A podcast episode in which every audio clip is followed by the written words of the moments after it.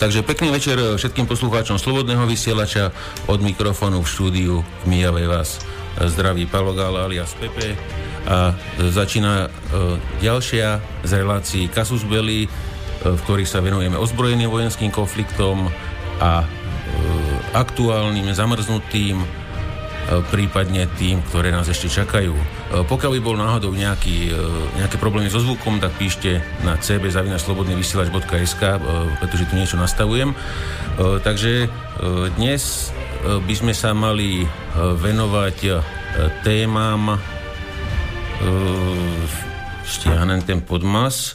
Takže dnes by sme sa mali venovať témam hybridnej vojne znova a v tejto časti e, bude e, ekonomická hybridná vojna a mimovládne organizácie, e, ktoré sú používané ako nástroj tejto hybridnej vojny. Kým sa dostaneme k témam, privítal by som dnešných hostí, pretože kým pôjdeme k týmto témam, ešte sa pozrieme na jednu záležitosť, a to na útoky na slovenským brancov domobranu, dobrovoľnícku, ktorá na Slovensku funguje. Takže e, dnešnými hostiami e, bude e, ekonóm Dušan Doliak. Pekný večer, pekný večer Dušan. Ahoj, pekný večer. Ďalej politológ a historik Roman Michalko. Zdravím ťa, Roman. Zdravím teba aj poslucháčov. Díky. A, a potom e, štandardne e, naša e, klasická zostava Peťo Zábranský, ex-vojenský letec MiG-29, staviteľ simulátorov. Zdravím, dobrý večer.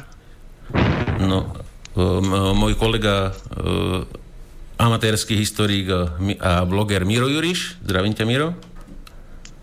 Pekný večer, prajem. No a aby som nezabudol, vojenský analytik Českej republiky, frontman relácie Martin Koller. Pekný večer, Martin. Dobrý večer všem, ako vždy. Takže díky, Martin. No a e, posledného človeka, ktorého som nespomenul, dnešne zo, zo sil, silná zostáva ako na STV, e, ale, ale tam, tam plkajú e, iné, iné devy. Posledného človeka, ktorého som nepredstavil, zástupcu slovenských brancov, jedného z, vedenia a organizátora Miša Felinga. Zdravím ťa, Mišo. Dobrý večer všetkým. Dobrý večer všetkým. E, skús troška hlasnejšie, prosím ťa, nepočul som ťa. Dobrý večer všetkým prajem.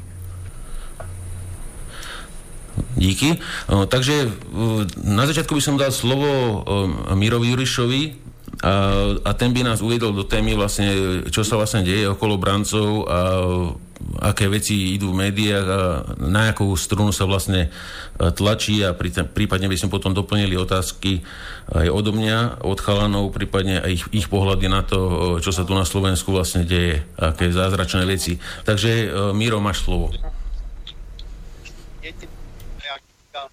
Spoločenská kríza na Slovensku sa nám stupňuje dnes už nestačí byť, aby bol občana politický, aby mal od uh, systému pokoj. Uh, Miro, skús troška hlasnejšie, prosím ťa, alebo k mik- mikrofónu, lebo dosť slabo ťa je počuť. Že svoju skúsenosť e, majú dvaja mladí manželia, ktorí sa vôbec nemiešali do politiky a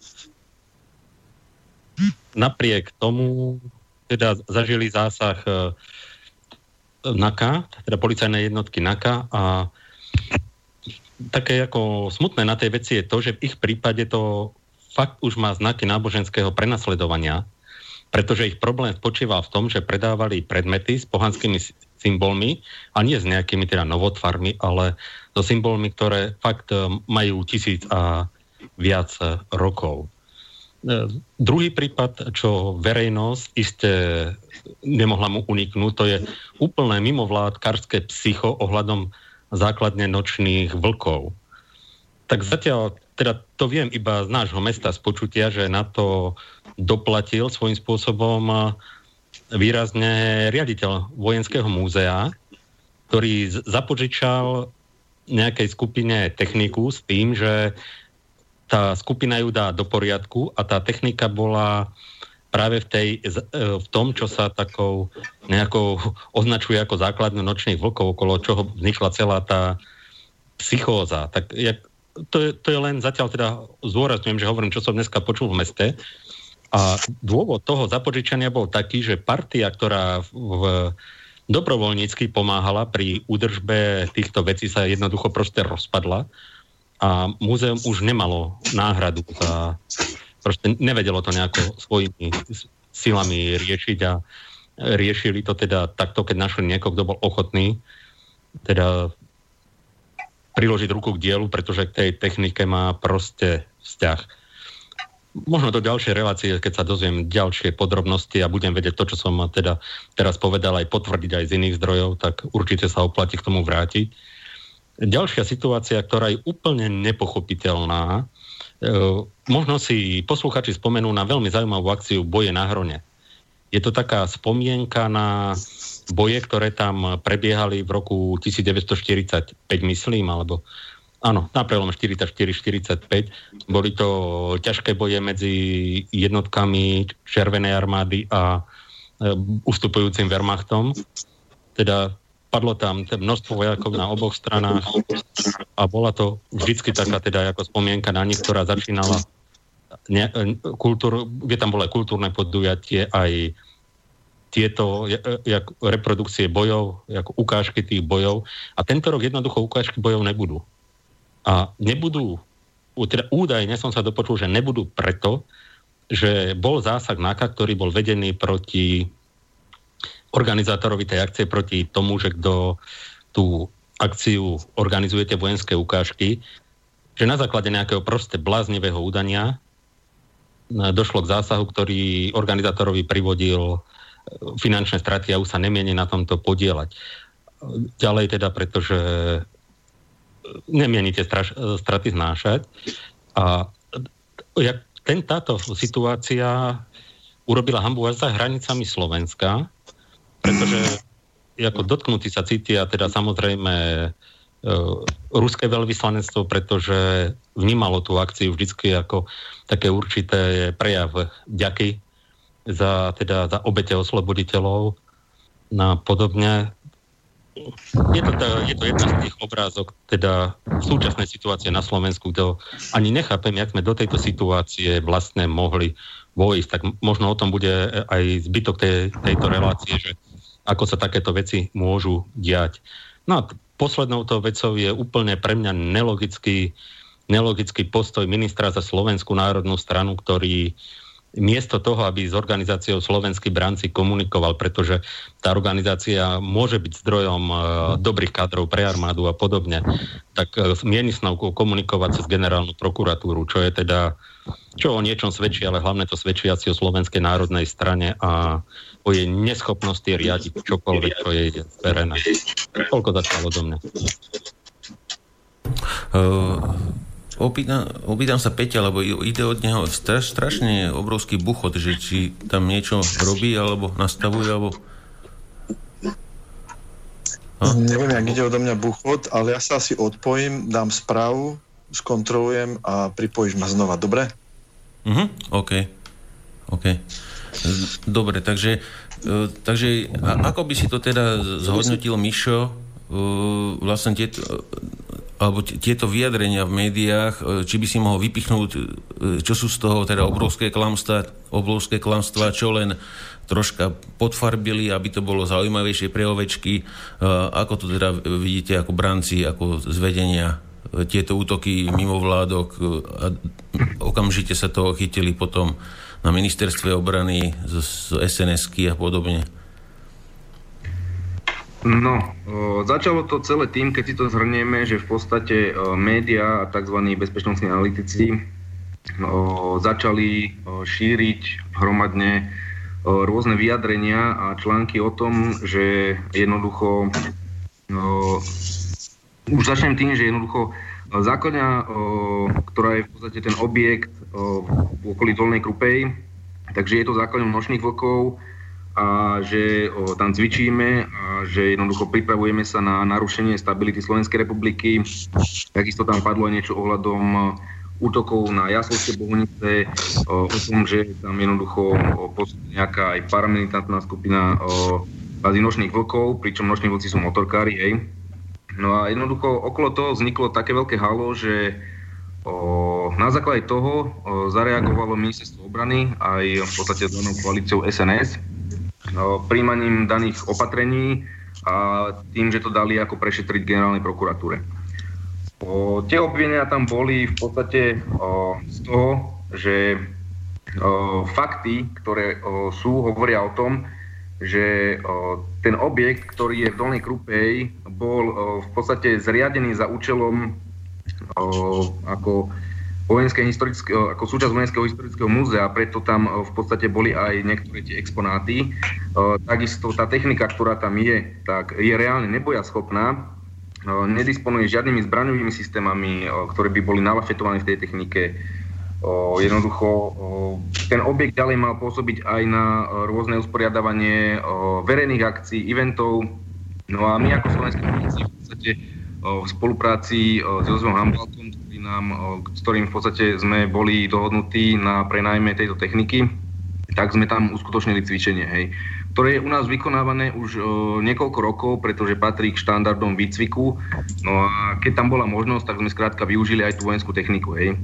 A keďže to prišlo od Jozefa Hambalka, tak skrátka ten objekt sa nachádza v blízkosti tých jacovských bohuníc, čo neskôr potom vznikla tá konšpirácia, že jednoducho máme v pláne obsadiť jacovské bohunice a vykonať tam nejaké ofenzívne aktivity. Čo je takisto o, nepravda. Dosť ma, dosť ma zarazilo aj to, že keď som počul nášho pána ministra Petra Gajdoša, že v podstate vývoj nášho výcviku sa nasmeroval aj na ofenzívne aktivity, čo je s nami v podstate podľa neho vylúčiteľné, tak na obhajobu toho poviem akurát toľko, že všetky tieto aktivity ofenzívneho charakteru, ktoré vykonávame v rámci nášho štandardného či odborného výcviku, sú za účelom v podstate mobilnej defenzívnej činnosti. Čiže tie aktivity sú, sú riešené tak, aby sme boli schopní vykonávať mobilnú, defenzívnu, mobilnú defenzívu a jednoducho jedná sa takisto o obrannú činnosť. Takže toľko, toľko. Ma to zarazilo, že je verejne známe. Ja viem, že v podstate štátne služby nás monitorujú už niekoľko rokov. Podali sme žiadosť na našu oficiálnu registráciu, hej, ako občianského združenia naša vlast je takisto aj tie slovenské financi, kde skrátka máme schválenú našu činnosť v plnom rozsahu, v akom vykonávame tú činnosť a takisto máme schválené aj možné spolupráce s ministerstvami, čiže ministerstvo obrany, s ministerstvom vnútra, s ministerstvom zdravotníctva, ministerstvom školstva ak by sme sa niekedy dopúšťali nejakej ilegálnej činnosti alebo porušovania platnej zákonnej legislatívy Slovenskej republiky, tak skrátka na základe pozorovania informácií v rámci tajných služieb, ktoré by boli poskytnuté ďalej ministerstvu, by naša činnosť nebola vôbec schválená. Hej? Čiže to je fakt a toto jednoducho je neoblomný dôkaz toho, že sa skrátka pohybujeme v legálnych normách. Hej? No a ďalšia vec je v podstate tá, že nás tam obvinili z terorizmu a z takýchto plánovaných akcií, čo je týmto pádom absolútne vylúčiteľné. No, takisto si myslím, že vládnúca koalícia ministerstvo obrany by malo vychádzať jednoducho z poznatkov a z reálnych faktov a nie z toho, čo bolo skrátka takto nafúknuté a takýmito klamnými informáciami podložené. Hej. Ja si myslím, že by sa malo vychádzať z toho, čo jednoducho zistili tajné služby a z toho, aká je realita a to, že sme oficiálne registrovaní. Takže si myslím, že toto tu mm, je účelová, účelová, účelový akt, ktorý je voči nám zriadený. Uh-huh. Uh, takto sa, na doplnenie, uh, ty si tam, vy, si, vy ste tam vlastne používali uh, pri tom výcviku len nejaké jedno BVPčko, aspoň čo som videl nejaké fotky, že, alebo akú techniku ste tam použili ešte pri výcviku? No, Jednalo sa o BVP jednotku, hej, čiže bojové vozidlo pechoty a o, BRDčko. O, tieto, tieto v podstate záležitosti akúsi tejto techniky, pokiaľ viem, nepatrili pod exponáty VHMK, ale pod súkromné vlastníctvo. Hej. Čiže my sme ani s tými exponátmi VHM, ktoré boli odtiaľ stiahnuté na podnet ministerstva, ani neprišli v podstate nejak do styku, že by sme s nimi cvičili a podobne. Hm. Takže, takže v tom objekte malo byť teda zriadené múzeum, ktoré malo teda pripomínať oslobodenie od fašizmu. Tie exponáty ano, boli z tohto obdobia. Hm. Boli samozrejme aj z tohto obdobia, ale boli aj v podstate z obdobia ČSLA, hej, ako sú tie bojové vozidla pechoty, ten Brd a podobné tie záležitosti. No a na základe toho aj si myslím, že je dosť absurdné, aby jednoducho odvolali toho funkcionára Vojenského historického ústavu, s ktorým v podstate súcitím, pretože jednoducho on si plnil svoje funkčné slúbne povinnosti tým, že rozširoval v podstate pobočku Vojenského historického ústavu. Hej. Čiže tam uh, nedošlo k nejakým, nejakým hrubým porušeniam, teda ak pracujem s tými informáciami, ktoré som sa dostal, ktorým som sa dostal. Takže v podstate si myslím, že takisto to bola taká vec, ktorá by sa stať nemala. Hm, a keďže, keďže ty si Mišo stále profesionálny vojak slovenskej armády, teda ozbrojených síl, armáda už teda nie je.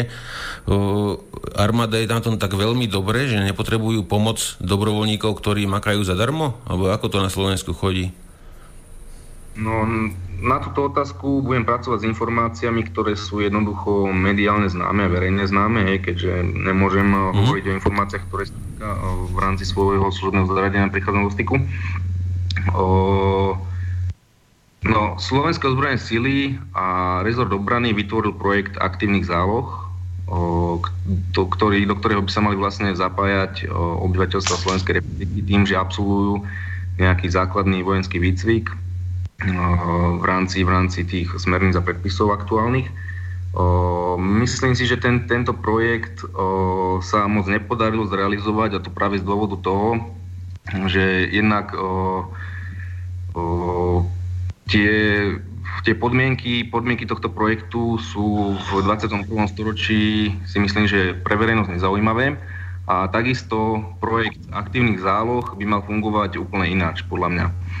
Hej, ak teda projekt aktívnych záloh mal byť niečo ako nejaká, nejaká dombrana alebo nejaké doplňujúce zložky, tak v prvom rade by mal byť realizovaný o, v miestach, o, pre jednotlivé skupiny obyvateľstva tam, kde sa reálne pohybujú, kde reálne pôsobia, kde reálne žijú, pretože títo ľudia týmto získavajú ten strategický fakt, že v tom prostredí, kde žijú, to prostredie dokonale poznajú. Čiže tam by si myslím, malo byť to ich zaradenie riešené v rámci tých útvarov, ktoré tam najbližšie sú. Ďalšia vec je tá, že napríklad môžeme sa pozrieť na Českú republiku, kde takéto aktívne zálohy efektívne fungujú a tvoria značnú časť e, armády Českej republiky. E, tieto aktívne zálohy sú pravidelne zapájané do výcviku s ozbrojeným, e, respektíve s armádou Českej republiky, s jednotlivými zložkami, aj po tom, čo tí príslušníci dokonč, dokončia tú prípravu a ten výcvik, ktorý tam absolvujú. Kdežto na Slovensku sa jedná len ako keby o taký kurz, hej, ktorý tí ľudia absolvujú, takisto si myslím, že aj eh, tie veci, ktoré sa tam cvičia, eh, by mali viac kopírovať možné rizika a pripravovať tých príslušníkov na reakcie, schopnosť v rámci týchto rizik, ktoré sa môžu v súčasnosti vyskytovať, pretože sa tam vychádza dosť, dosť tých predpisov, ktoré ešte boli zriadené v podstate minulým režimom.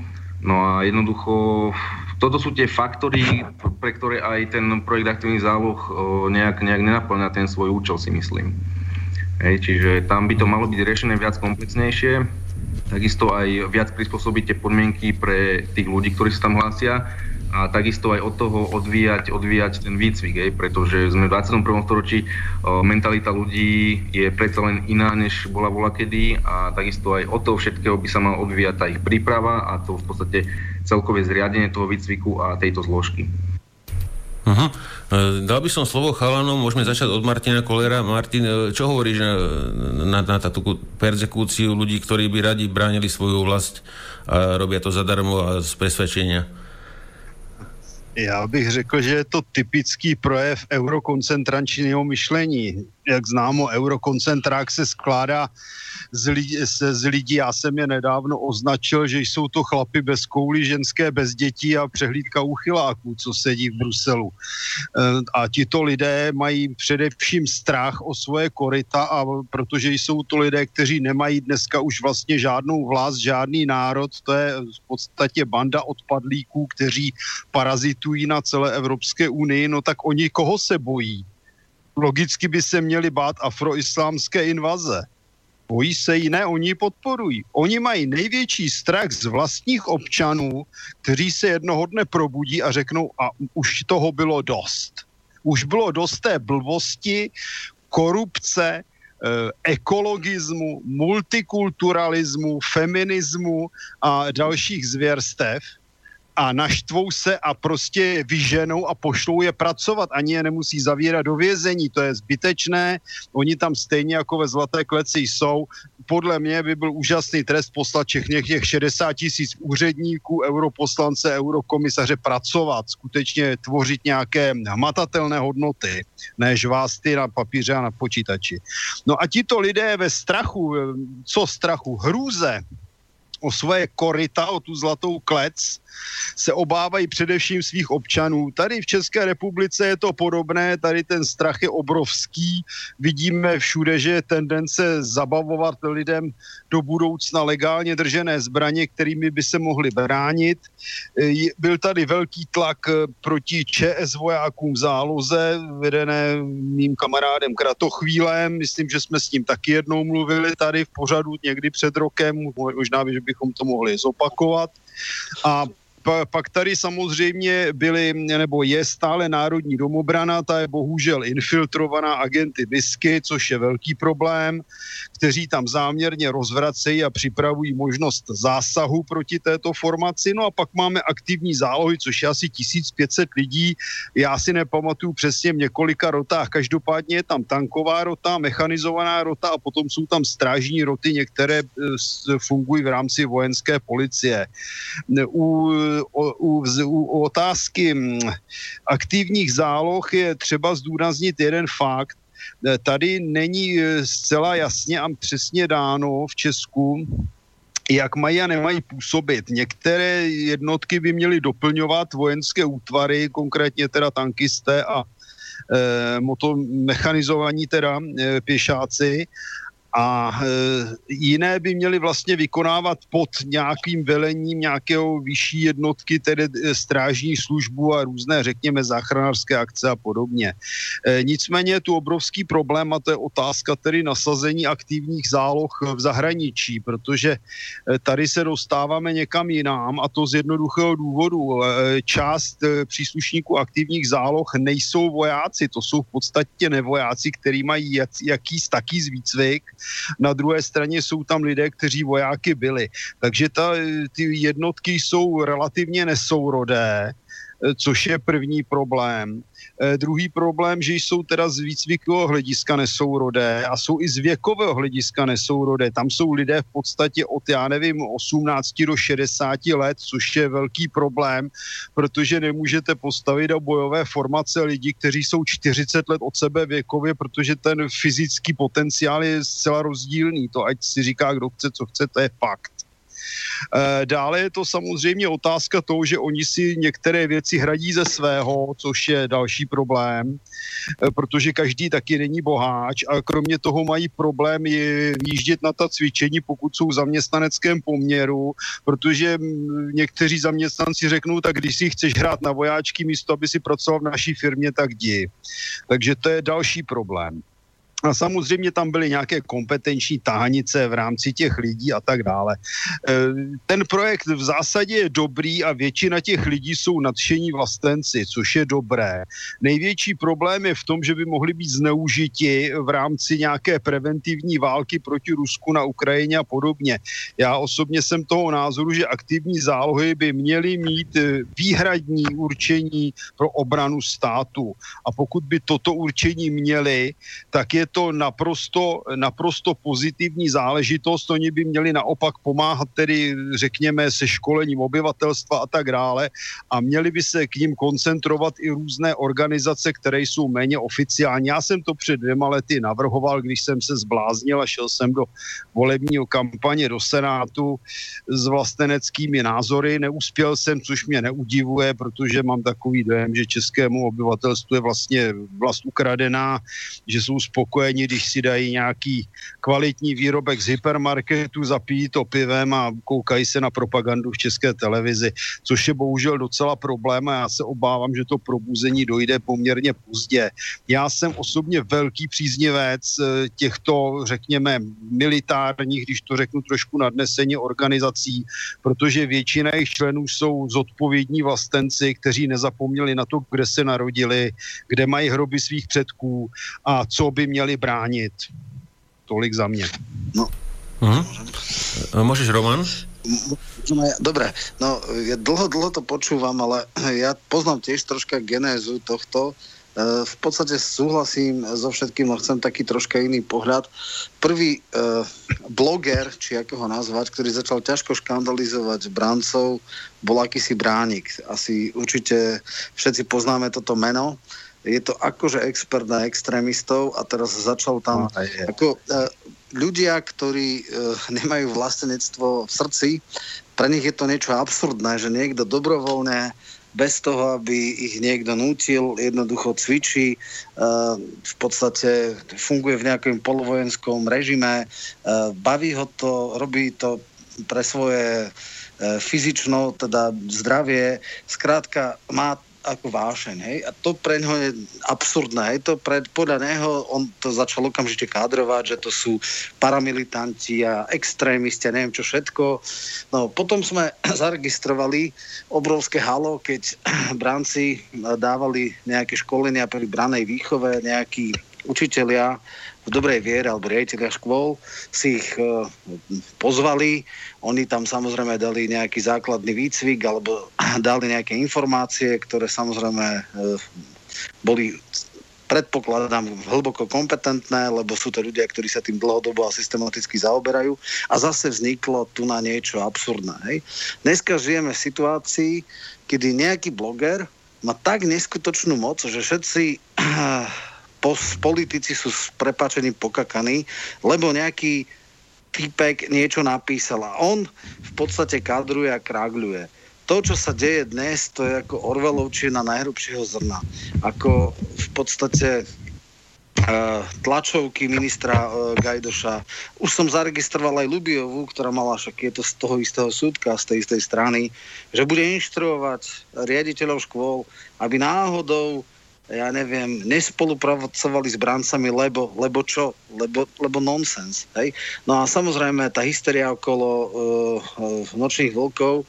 Uh, máme tu zo pár fakt ťažko psychopatických rusofóbnych politikov a mediálny mainstream, ktorý v podstate funguje. Ja som si donedávna myslel, že najrusofobnejší národ sú Poliaci, ale vidím, že tu na takých klonovaných Poliakov máme fakt akože neskutočné veľa.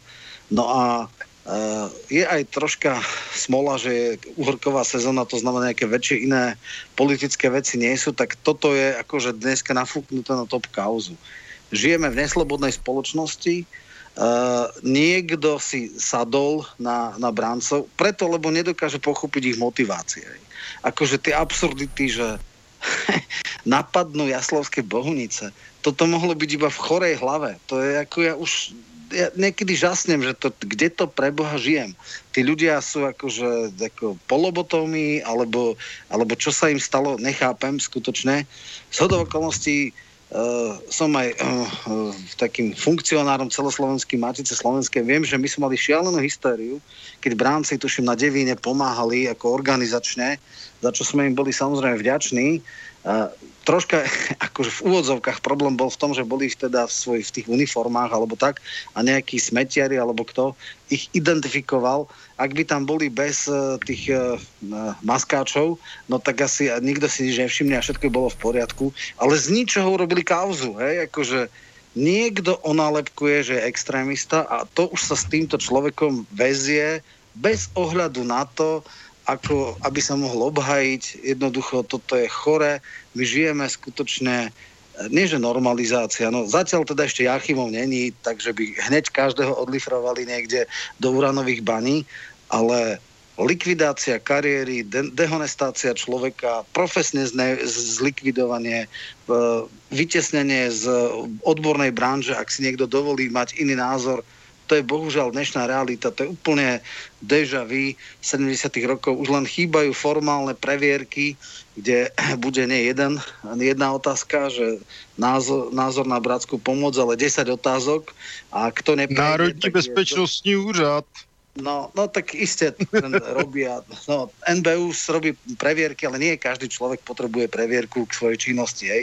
Ak je niekto... V Česku už ja ja pomalu, No tak e, dobre, ako e, miera tých normalizovaných, samozrejme MBU je tiež ďalšia vec. Niekto žasne, že dostane premiérky, však vieme, že tajomník Bezpečnostnej rady mal previerku, aj keď mal kontakty s ľuďmi zo závodového prostredia a, a niekto e, previerku nedostane. Samozrejme, je síce istý výbor v parlamente na preskúmanie previerok, lebo v podstate uh, oni tam ne, nehovoria, že či dostanú alebo nedostanú. Však v Čechách, či Mináš napríklad, hej, ako kancelár nedostal previerku kvôli podľa mňa nejakým starým veciam pred 26 rokmi, že mal nejakú, ja neviem, nehodu, ale potom samozrejme, ja si myslím, že on nevyhovuje kvôli úplne iným veciam. Ale dobre, dnes je situácia taká, že jednoducho hodziaký bloger niekoho označí a všetci politici sú rozklepaní a vykakaní, len aby náhodou ten mediálny mainstream neutočil, lebo niekto nedokáže pochopiť ich motivácie a nič iného nenápadne okrem úplne chorých e, bludov. Hm.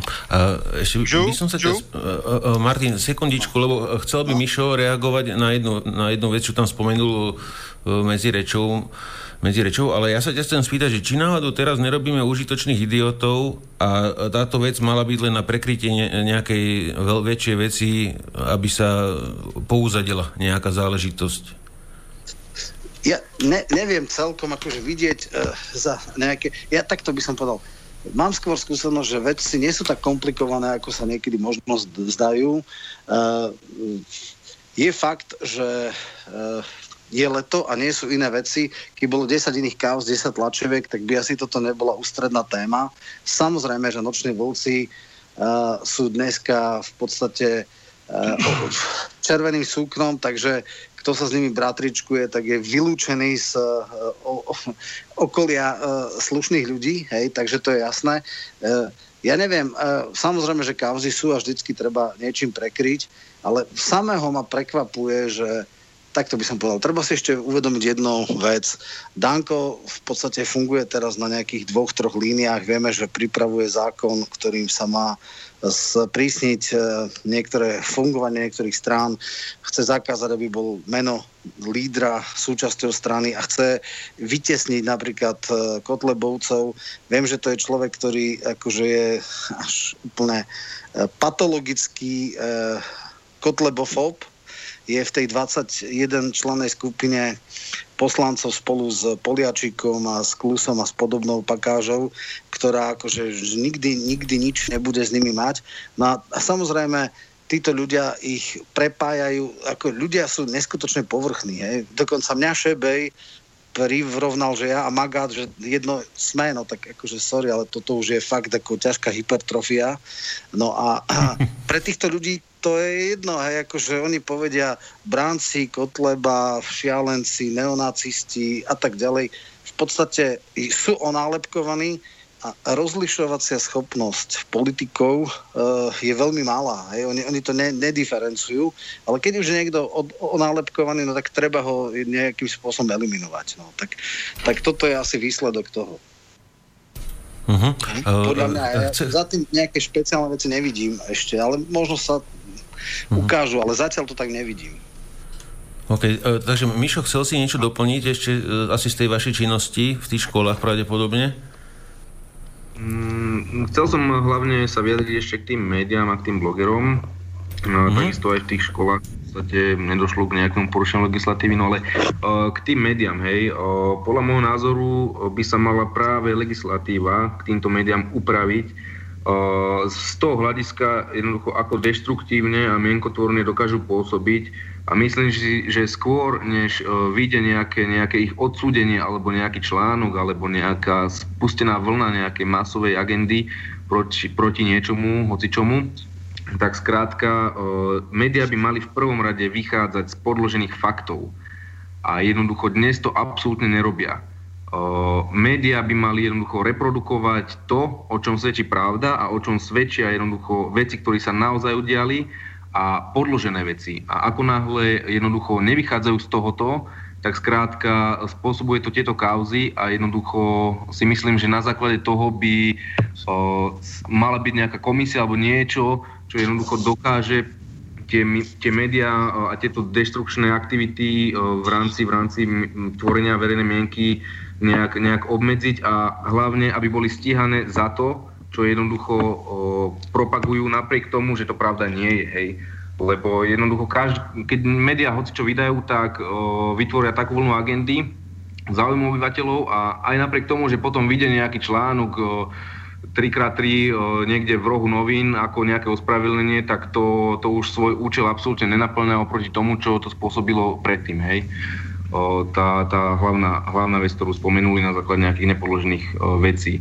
Čiže toto je hlavný problém, si myslím, že nie sú, nie sú tieto veci stíhané na základe na základe reálnych skutočností. Hej? A potom dostávajú obrovský priestor v tom šíriť absolútne, čo ich napadne a v akomkoľvek rozsahu, aj napriek tomu, aká je skutočne pravda a realita.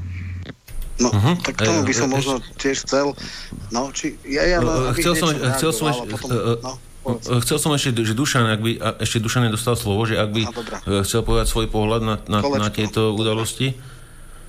A môžeš potom... No, uh, v podstate všetko bolo porozpovedané, čo, čo by sa k tomu dalo povedať. Jednak je tá uhorková sezóna, jednak niektorí ľudia sa potrebujú zviditeľniť a je to jednak Gajdoš, jedna, jednak Bránik, hej, Gajdoš vyvoláva pocit, že nič nerobí na tom ministerstve. Bránik tiež potrebuje nejaké peniaze, tak samozrejme musí si nájsť agendu, aby od niekiaľ peniaze dostal. Takže samozrejme sa pravidelne potrebuje zviditeľniť, ako to hovoria naše celebrity, aj e, zlá reklama je reklama, čiže čokoľvek, čo rozhýbe e, mediálny priestor e, vody. A toto je dobrý čas na to, aby sa to rozvírilo. No a potom samozrejme sú tu ďalší, ako je NAKA a špeciálna prokuratúra, ktorí tiež nemajú čo robiť. Keď sa pozrieme na počet tých e, prípadov za rok, tak vidíme, že absolútne neexistuje žiadny dôvod, aby sme ich vydržiavali, áno, ako, e, aby neboli zase zaradení pod e, regulárnu policiu a regulárnu regulárne. No, no nie je to, hej. My, my tu nemáme Kalábriu, aby sme potrebovali špeciálnych prokurátorov a, a výsadkárov v policajných uniformách, hej. Čiže všetky tieto veci o, dokopy vytvárajú teraz taký o, letný vír, na ktorý sa za pár dní o, zabudne, hej. No a potom samozrejme Gajdoš, a, a ďalší ľudia robia prieskum bojom, čiže párkrát vystrelia do vzduchu a zistia, ako reaguje obyvateľstvo. No a keď napríklad uh, hospodárky dali tam priestor z Facebooku, tam citovali uh, slovenských brancov. Keď to urobí aj viacerí a keď sa zistí, že že uh, slovenskí branci normálne platia dane a sú to slušní ľudia, ktorí chodia do práce, a ktorí sa vyjadrili, že s LSNS ani so žiadnou nejakou inou ideológiou nemajú nič spoločné, tak zase o 3 dní každá táto skončí. No. To je celé. Uh-huh. No, ešte, ne, ne, môžeš, Roman. Môžem? Hm? Dobre, ne, neviem, či to také celkom je, lebo niekde je to strašne zašpinené. Samozrejme, sú nejaké možnosti, možno, že branci nie sú tak dobre právnicky zbehli. Existuje veľmi ako polemizovaný tlačový zákon, kde je právo na odpoveď.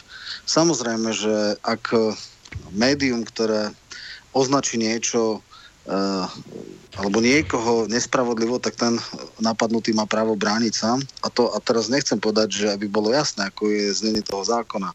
Na tom istom mieste, v tom istom rozsahu. Hej? Čiže ak napíše bránik na príklad. Na prvej strane obálke novín článok o rozsahu, ja neviem, 4000 znakov, tak bránci by na základe právo na odpoveď mali možnosť na tom istom mieste, v tom istom rozsahu na to odpovedať.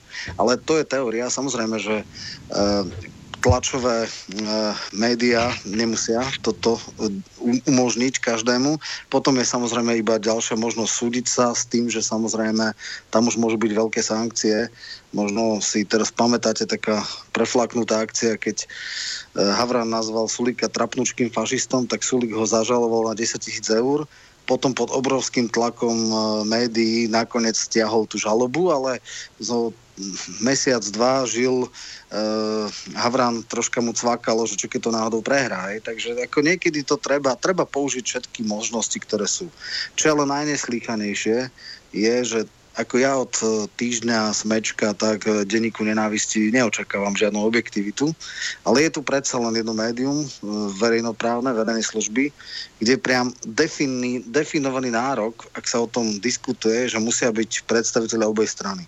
Ak by nejakého bránika zaviedli alebo pozvali do televíznej diskusie, tak je právo a treba žiadať, aby tam bol aj predstaviteľ druhej strany, či už právnik e, bra, e, bráncov, teda, alebo niekto priamo z nich a jednoducho v rovnakom priestore na, e, s rovnakým možnosťou vyvrátiť všetky tie lži a, a hlúposti.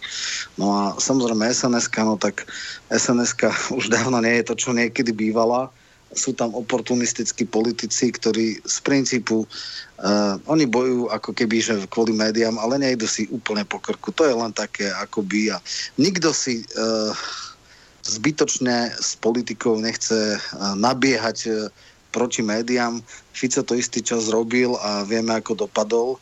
Takže dneska je bohužiaľ všeplatná teória prežitia, nikomu nezavadzať, e, v podstate neísť proti prúdu, e, všetko radšej akože nejak zhodiť e, z plecia, nechať to tak, no ale samozrejme, ak budeme takto všetci postupovať, no tak druhá strana bude narastať na sila, jej arogancia bude neslýchaná a niekedy v podstate treba skutočne, aký, aký požičaj, taký vráť. Čiže rozhodne treba používať všetky metódy, ktoré sú, oni nejaké sú, je to samozrejme nepríjemné, je to aj drahé, ak sú do toho daní právnici a tak. Lenže pokiaľ budú beztrestní, no tak to budú robiť. Ja si myslím, že uh, využívať alebo pokúsiť sa využiť nástroje tlačového zákona treba a keď nie, tak potom treba byť dôsledný a ísť ďalej potom. Uh-huh. Peťo chcel ešte niečo k tomu dodať, e, že v koho v prospech je táto celá fraška? A počujete? No, počujeme, ale slabúčko. Hej? Trošku no, ho, musíš hlasnejšie hovoriť. Uh, že média sú silnejšou zbraňou ako točné strelné zbranie žijem túto frázu. Veľmi, Peťo, veľmi slabo ťa je počuť. Vyskúšaj odpojiť tie sluchátka z toho. Nemá poťák na mikrofonu stažené? Ne, neviem, neviem. Najnovší, najnovší software e, na, na Skype neumožňuje nastavovať mikrofon. Že, aj keď som sa to, to pokúšal... Ja neviem, ja mám poťáka, mne to tady funguje. No, lebo máš ešte staršiu verziu. Mne to automaticky pre nejako náhodne... Ale teraz počujeme, teraz počujeme, takže aspoň tak. Áno? No, teraz je celkom počuť, tak skús. Dobre. E, čiže dal som si len otázku, komu to prospeje? Komu prospeje humbuk okolo nočných vlkov? Keď sa pozrieme spätne na obdobie od revolúcie, čiže od, pre, od prevratu, tak e, boli tri také hlavné obdobia spôsobu rabovania tohto štátu. A všetci títo, či už Mečiarovci, Zurindovci a Ficovci, majú za úlohu udržať tento systém za každú cenu. To znamená, používajú osvedčenú metódu, kauza prekrýva kauzu. A nech je tá kauza akákoľvek hlúpa, byť e, napríklad e, Novičov.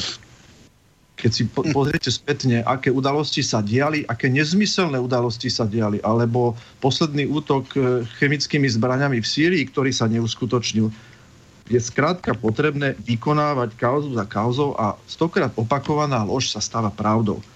Prešli im vrtulníky potichučky. Prešla im kolesová technika, zdá sa.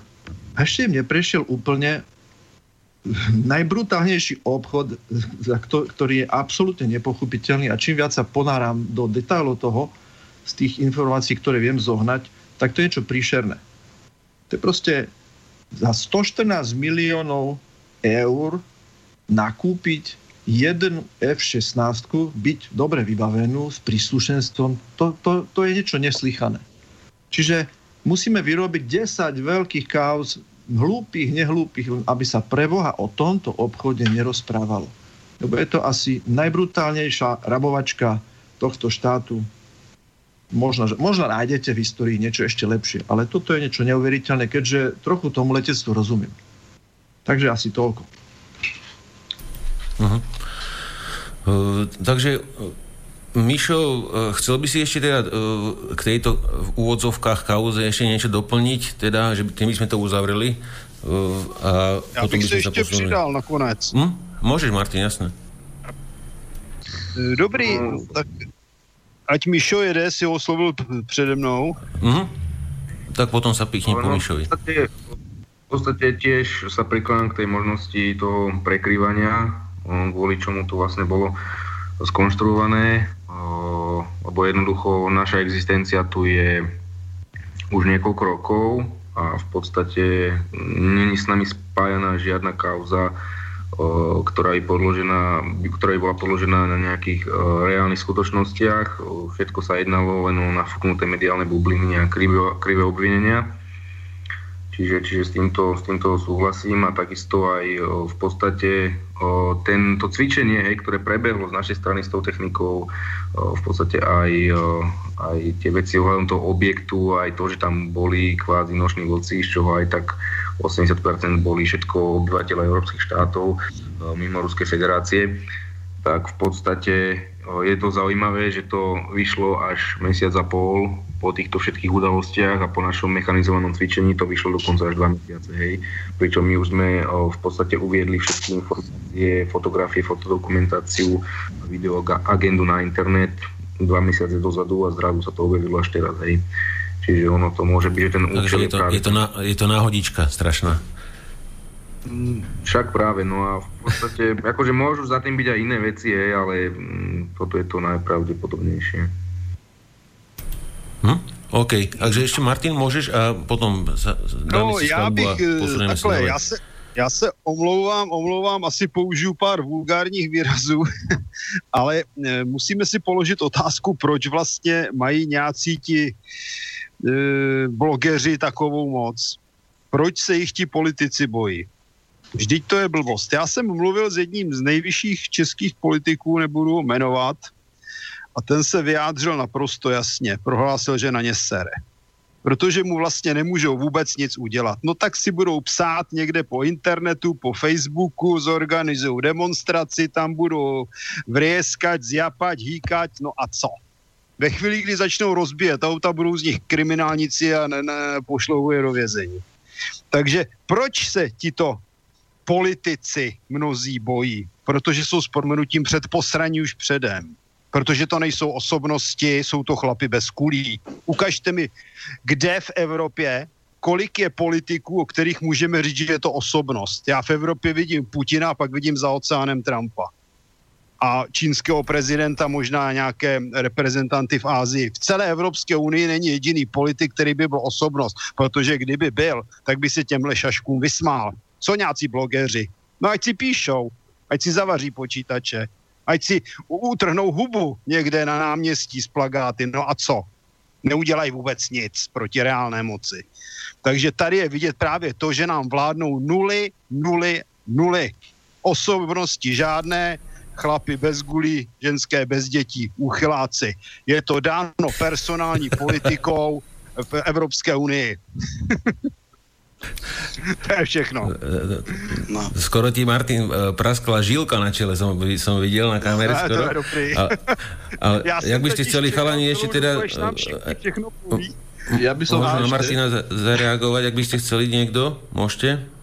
Na Martina by, by som zapos- asi toľko iba, že patrí to vlastne Michalovi, že ak táto kauza nezaberie, čo asi zrejme nezaberie, možno vymyslia nejaký novičok. Proste niečo budú stále vymýšľať, aby jednoducho tú, tú ich aktivitu zrušili. To znamená, budeme sledovať čo, trošku s pobavením, čo títo blogery a podobní ľudia zase vymyslia. Pretože bloger je pre mnohých politikov užitočný idiot. A je, predpokladám, možno aj dobre platený. Dobre, ešte, uh, Roman Dušan, ak by ste chceli ešte k tomu Dobre, ja, ja len, na uzavretie tejto témy. Je to, ešte jeden, je to ešte jeden zaujímavý politik Salvini, minister vnútra Talianska, ktorý asi má gule, lebo jednoducho zdá sa, že urobil veľkú veľké, vypalil rybník e, prevádzačom z Afriky a veľmi teraz e, sa, sa teda Európa to rieši, že kto ich bude príberať. Taliansko povedalo dosť a zdá sa, že to nikto nečakal, že, že niekto sa nájde. Čiže tí tzv. populisti občas majú obrovský pozitívny vplyv. No a čo sa týka vplyvu, áno, u nás nemáme politikov, ktorí majú gule a Najhoršie je to, že, že chore sú médiá, lebo uh, blogera alebo jeho vplyv je priamo úmerný jeho mienkotvornosti a možnosti škodiť reputačne politikom. No a my nemáme takých, ktorí by išli do stretu. Hej. Ako viem, že uh, Zeman si z toho nerobí nič, uh, že nejakí, nejakí tajtrlíci tam niečo robia. Myslím, že ani Babiš, ale takýto typ politika bohužiaľ na Slovensku dneska v exekutívu nie je. Hm. Ja by som možno spomenul ešte uh, Duterteho, ten je tiež taký akčný uh, z, z Malajzie, či odkiaľ je?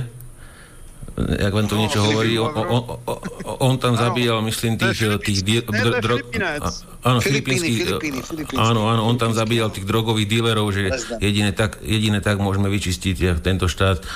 Išiel na to svojrázne a mu to funguje. Takže možno sa niekto inšpiruje. Ešte Dušan, ak by si chcel teda uh, uzavrieť tému a by, by sme sa posunuli ďalej na tie NGOčky. No, tým chalanom zo slovenských brancov teda nech skúsia tie, tých právnikov aj ten zákon. Právo na odpoveď. Teda, právo na odpoveď a nech sa to posúva ďalej a niekedy nech sa zase do relácie prídu uh, porozprávať, že ako to dopadlo. Tak určite veľmi radi a takisto si myslím, že aj ten podnet na tú generálnu prokuratúru v podstate neukáže nič, keďže tie obvinenia sú absolútne absurdné voči nám a jednoducho generálna prokuratúra nemá čo preukázať. Hej, také, čím by sme my porušovali platnú hm. zákonnú legislatívu. Ja som myslel opačne, že by ste vy išli aktívnymi uh, trestnými konaniami, hej? že by ste dali uh, podnety uh, vy na vyšetrovanie a tak ďalej. Za ohováranie, za neviem čo všetko. Hej? Čiže treba Šírenie aj aktívne... správy. Presne všetky tieto veci a pripravte si to zľava doprava. Na na atomku, tak to je šírenie poplašnej správy, to je úplný nonsens. Kto toto no. niekto povedal, okamžite má trestné oznámenie a tak ďalej. To si nemôže dovoliť, že niekto pripravuje atentát na atomovú elektráreň. Kto toto povedal, ten by mal byť v base na 3 roky najmenej. Vyskúšame možnosti a uvidíme. OK. Dobre, Mišo. Takže, e, to, to, to, e, takže na, začiat, na, na teraz sa rozlúčime s Mišom Fellingom, aj keď s nami zostane na dráte a v prípade, že sme sa dohodli, že v prípade, že by chcel reagovať na niečo, e, čo zaznie v ďalších minútach tejto relácie, tak by mi napísal a potom by sme ho pripojili naspäť. Takže chalani, navrhujem, hodinka prešla, dajme si jednu skladbu, odbehnite si a išli by sme na tie NGOčky. Dobre, Roman? Môže byť? Dobre, dobre, dobre jasné, jasné. Tak, takže pustíme si tam uh, Rage Against Machine a jednu známu skladbu z Matrixu a, a po nej sa a budeme opäť počuť uh, z Casus Belli.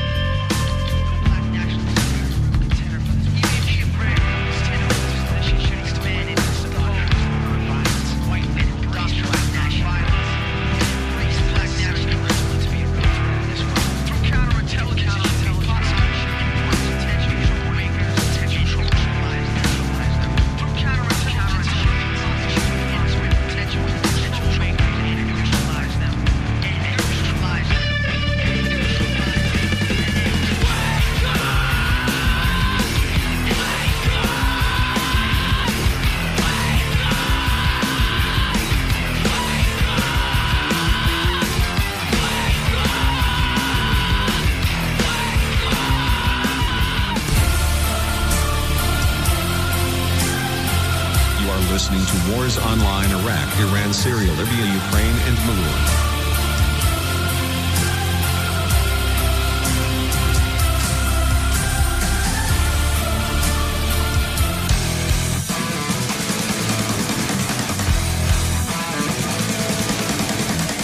listening to Casus Belli.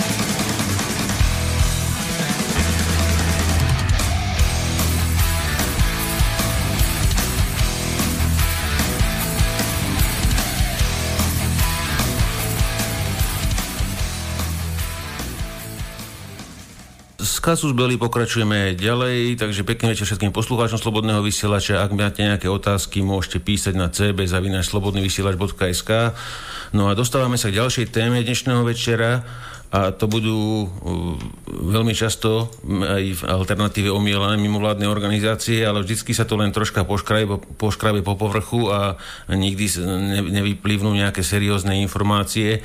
Tak uh, pozreli by sme sa na to uh, Presunieme sa do roku 89-90. Akým štýlom sa vlastne e, tieto organizácie e, dostali e, do Čiech a na Slovensko? Kto to riadil? Aké mali záujmy? Na koho akým štýlom tlačili? Čo nám osvetlí dnes Ježiš, ja, ja tu mám toľko ľudí, že Roman. zabudáme na Roman Michalko. No a uh, Roman, na odštartovanie ja som pozeral teda, teda počúval jednu reláciu 2013. ešte s Norom Lichtnerom a mal tam hostia bývalého poradcu Klausového, keď bol prezident. Martin, poraď mi to meno. Klausov poradca, čo bol? On má protiprov... Nie, nie, proti pro... Nie, nie, proti pro... Ten, eh, a? No, dneska jsem Chytil som ťa. Hayek, Petr Hayek. Hayek, Petr Hayek, s Petrom Hajekom. Áno, a, a Peter Hayek uh, uh, tieto mimovládky označil za za uh, spravodajské agentúry cudzích mocností. Takže asi tak by som to nastrelil a už by som to nechal na Romana a potom, keď tak nech som ešte niečo doplnil. Takže uh, no tak Roman, nech sa páči. Že, že po roku 89 tu trebalo nielen ekonomicky, ale aj ideologicky ovládnuť. Takže okrem samozrejme tie výsostne uh, politicky orientované ako Amnesty International, uh, nadácia otvorenej spoločnosti a množstvo, množstvo ďalších, ktoré sú akože globálne fungujú, tak oni majú nejaké videnie sveta a snažia sa tlačiť na v úvodzovkách politické elity, aby prijali ich videnie života alebo sveta a presadzovali ich, ich modely. Tam e, tie pravicové strany e, alebo liberálne pravicové sú orientované vlastne naplňanie tohto konceptu. Niekedy dávno sa hovorí, že teda Šereš prečítal knihu Poperovú Otvorená spoločnosť aj nepriatelia a že vraj bol strašne inšpirovaný týmto mysliteľom. A teda preto začal akože rozosievať e, filantropiu po celom svete, inak povedané meniť svet na obraz svoj. No. E, je to také neskutočne arogantné, ale jednoducho peniazy má dosť. Vieme, že cirka miliardu libier získal na jednej špekulácii v roku 92 s anglickou librou, odkedy teda uh, v Anglicku ho moc nemusia a tieto peniaze, značnú časť z nich v finan- značnou časťou z týchto peňazí, ktoré takto čistou špekuláciou zarobil, a on má samozrejme investičný fond, tak podporuje vlastne pretváranie sveta. Existuje potom niečo ako gremium tretieho sektora, kde je aké to prekvapenie, dlhý čas bol hovorcom uh, bývalý minister zahraničných hneď uh, teda uh, Ježiš Maria, taká známa ikonická figurka, teraz neviem spomenúť jeho meno, prvý, prvý minister medzinárodných vzťahov ešte za VPN, uh, eh, ktorý, o ktorom sa tak akože všeobecne E, všeobecne hovorí, že je vysoký dôstojník CIA v Strednej Európe. No, tak áno, je to vplyv, sú to vplyvové agentúry, okrem toho sú stranické think tanky, stranické v zmysle, že napríklad e, konzervatívni demokrati, e, teda CDU má Friedrich Eber Stiftung, čo je stranický think tank, ktorý financuje v podstate... No isté, no však eh, Kon, Konrad Adenauer vieme, kto bol, ale je to akože konzerva. Myslím, že majú blízko v Čechách ODS, u nás mali veľmi blízko ku KDH, čiastočne. No, čiastočne... u nás mají spíš blízko ke KDU, ČS, ale k TOP 09. No áno, áno, vlastne kresťanskí demokrati, áno, presne tak. No. Takzvaní, potom... už s křesťanstvím toho tak. moc nemají. No, no. Potom existuje Friedrich Heber Stiftung, čo sú sociálni demokrati, hej, takže tí tiež majú svoje. No a potom čo je, uh, takto by som povedal, ak zoberieme, kedy bolo najextrémnejšie pôsobenie týchto mimovládok, tak to bolo v čase roku 98, kedy sa povedalo, že Mečera musia zastaviť stoj, čo stojí. Verejne vtedy prebleskla suma 50 miliónov eur, teda dolárov, ktoré išlo na tzv. mobilizačnú kampaň. Možno si ešte niektorí pamätajú, e, čo to bolo, aký karneval, čo modrá koalícia. V podstate oni e, jednak finančne to podporovali. 50 miliónov e, dolárov dať v cudzej krajine na kampaň, aby mladí prišli voliť a samozrejme volili správne, to je niečo neslýchané. No ale vtedy to bolo a vieme, že v podstate všetky médiá byli na jednu bránu, boli tam disky, áno isté, Mečer robil sám tiež niekoľko veľkých a vážnych chýb, ktoré im veľmi pomohli, ale tam sa ukázalo, že jednoducho toto nepustia. Je to, tento stredoeurópsky priestor je ich a musia to mať. Okrem toho existujú aj potom také sekundárne financovania. Existujú inštitúcie ako Inštitút pre verejné otázky, MEZA 10, uh, Hayekov inštitút, uh, potom uh, bohužiaľ je to absolútne zneužitie mena Inštitút Milana Rastislava Štef, Štefánika, čo sú vlastne stranické think tanky. Tam je intelektuálny software pravice, tam vznikali všetky také obludnosti ako Zajacová, v, kamp, teda reforma zdravotníctva tam vznikal koncept rovnej dane a podobne. A tam je v podstate taký, eh, by som povedal, prirodzený presun alebo difúzia medzi politikmi a tzv. expertmi z eh, NGOčiek.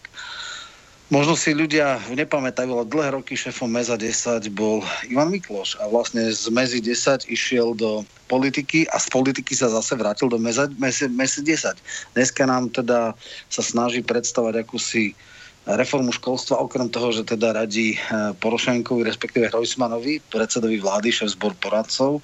No, vieme, že aj Zurinda, ten teda od roku 90 je v politike, 91, kedy sa stal námestníkom ministra na doprave, ale v podstate odvtedy je, je, v politike, ale v, na sklonku svojej kariéry sa stal šéfom tiež e, takého pravicového think tanku európskeho a teraz vlastne funguje tam.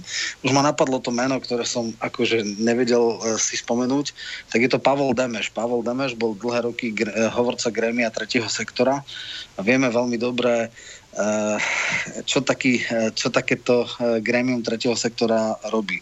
Okrem toho máme tu Globsec, vieme, že pani ako Milo, Ondrejčák a podobne jednoducho e, takisto Káčer, hej, diplomat, ktorý jeden čas je diplomat, potom je šéf atlantickej vlastne lobistickej skupiny, ktorá je veľmi dobre financovaná, potom znova príde do diplomácie. Je úplne absurdné, ako ľudia z týchto vplyvových e, think tankov prestupujú raz sú akože treťosektoroví experti a potom sú v podstate zrazu teda výkony politici. Klasický prípad napríklad Ondrej Čak, dvojnásobný štátny tajomník na ministerstve obrany, raz najprv za Sasku, teraz za Most Hit, ktorý ale akože diametrálne odlišný názor na, na niektoré veci s, s vlastným ministrom. Chvála Bohu, ministerstvo monokratický orgán, tak až tak veľa zla nemôže narobiť, ale je to človek vždycky ako keby priam uh, vychovávaný v think tankoch, ďalší človek, ktorý má v podstate monopol na rusko-ukrajinské interpretáciu týchto, týchto vzťahov je Duleba, hej, takisto z EFPA, z stredoeurópskeho teda think tanku, ktorý interpretuje predovšetkým Rusko. E, nominálnou hlavou bola pani Magda. to je samozrejme úplne že absurdné, ale však dobré. Ale, tá, tá, pani, ale, ale, pani, že to není o hlavě. Pani Magda je ale no, úspešný export, ver to tak? áno, áno, áno.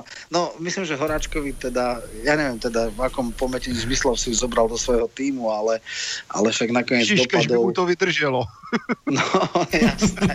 Takže Horáček skončil, tuším, štvrtý až a začal kampaň úplne hneď na začiatku, ale také persony to istili. No, to znamená, toto takto funguje.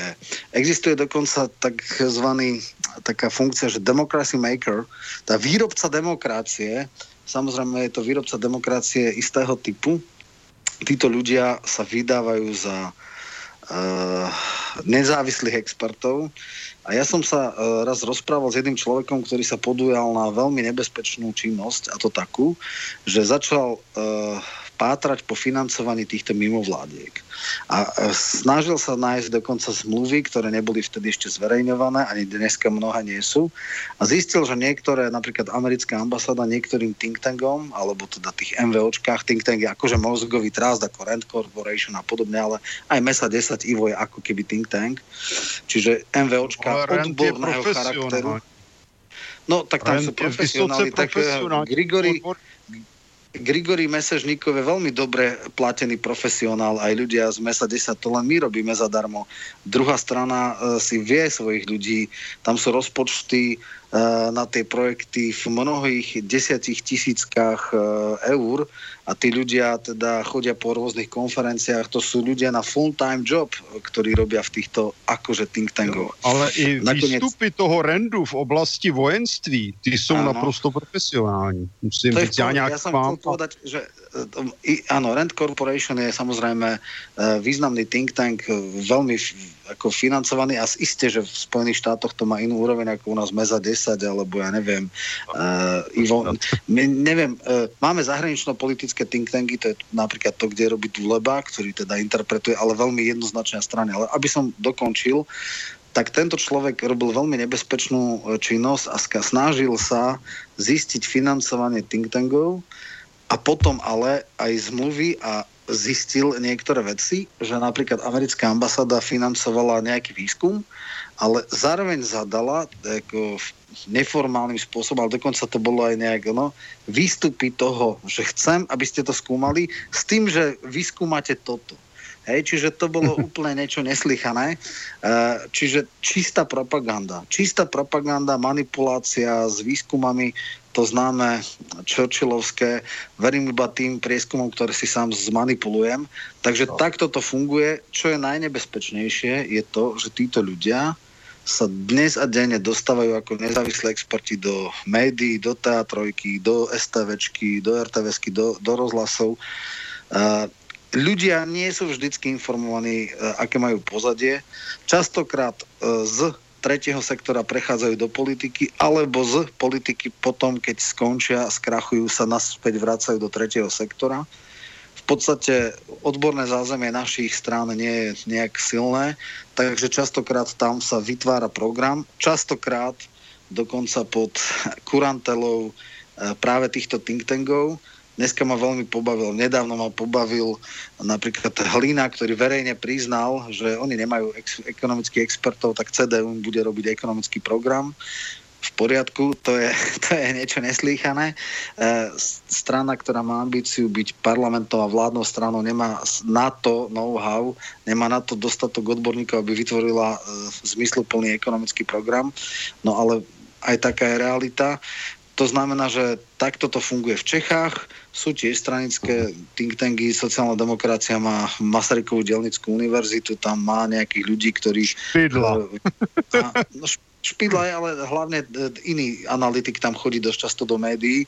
Špidla je iba v nejakom tomto. Majú samozrejme aj nejaké weby ako Denník Referendum, e, Švihlíková má časopis Argument, čiže tamto funguje... Švihlíková, pozor, Švihlíková nepatří k sociálním demokratům, ale ke komunistům. Ne, nepatrí, nie, nie, nie, ona kandidovala za SPO na Vysočine, teda za stranu Zemanovcov a samozrejme ona je niekde inde ľavicovejšia, neviem či priamo až komunistom, ale, ale myslím, že stranicky ona nie je nejak orientovaná, ale je teda naľavo od sociálnej demokracie aj kritická. Ja len chcem povedať, že funguje tam nejakým spôsobom to zázemie, alebo to, že mimostranické si experti majú nejaké väzby alebo inšpirácie v nejakých možno tých think tankoch, ktoré vydávajú nejaké výstupy a snažia sa interpretovať.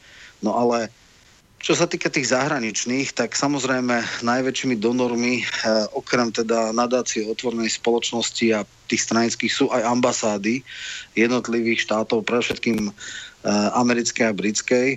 A výstupy sú jednoznačným spôsobom takto eh, orientované.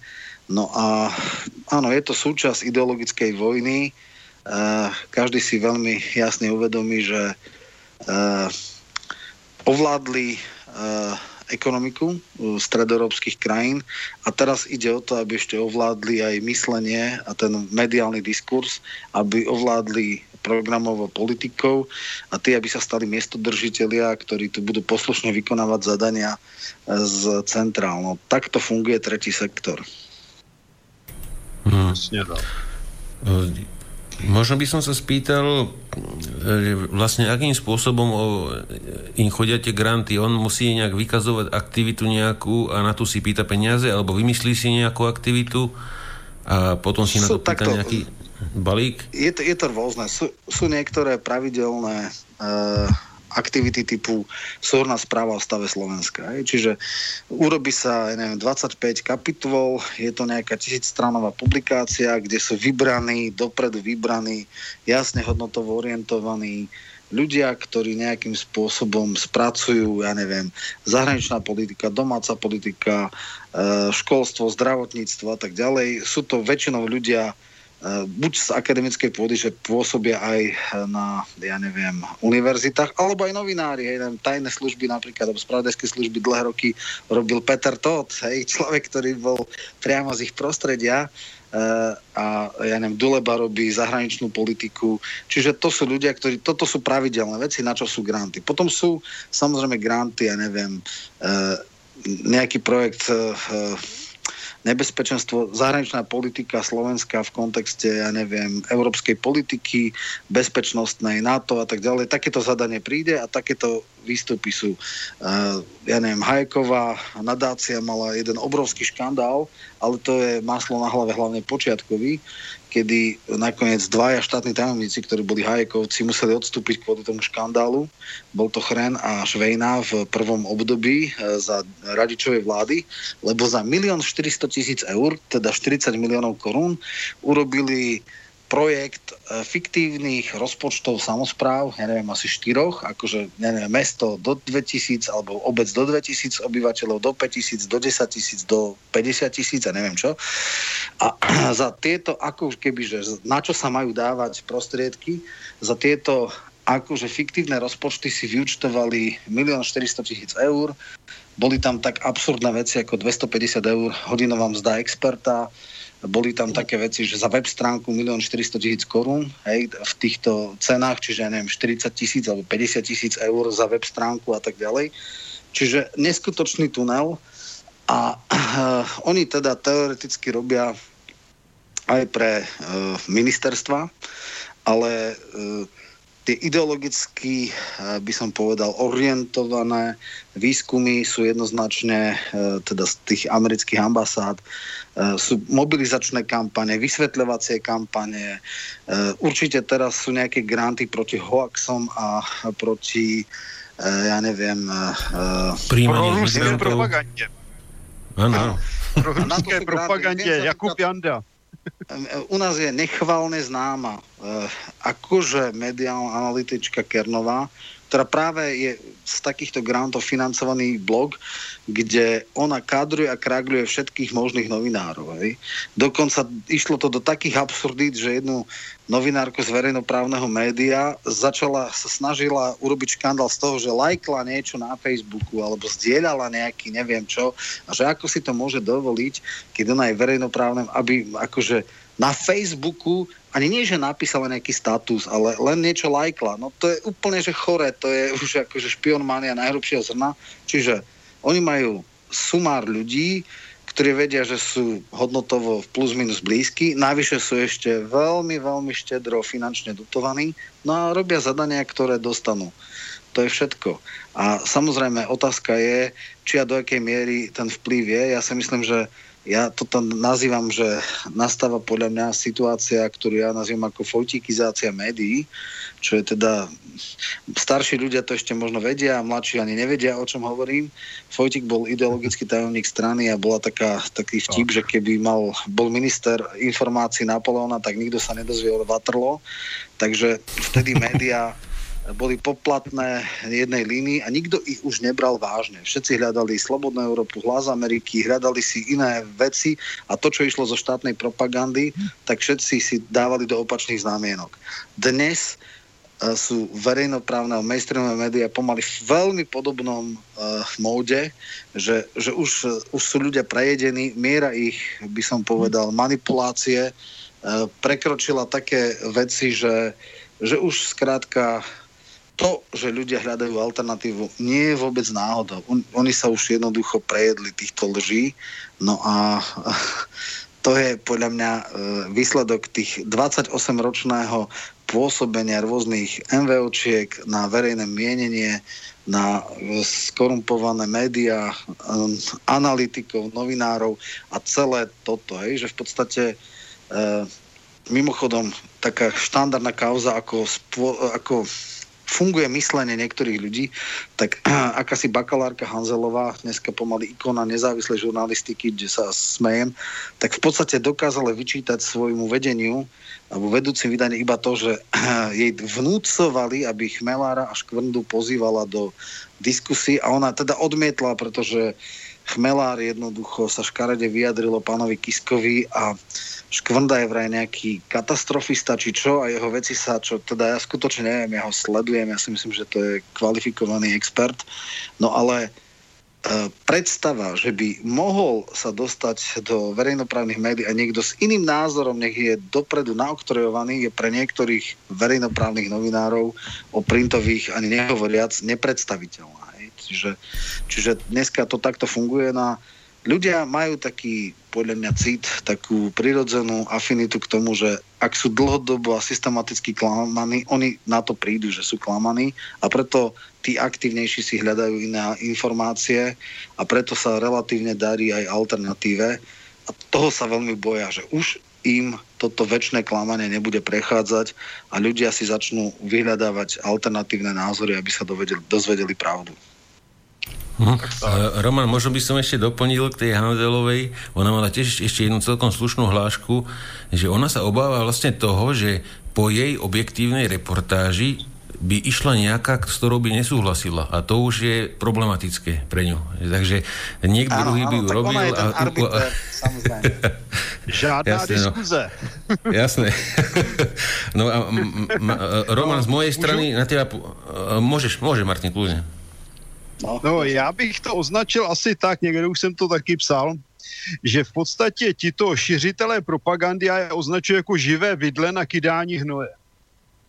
Protože oni v podstatě většinou působí bez argumentů, e, působí vlastně takovým nějakým způsobem jako na primi, lidský primitivismus, e, chytají se různých v podstatě jenom psychických působení, eh, místo aby podávali fakta.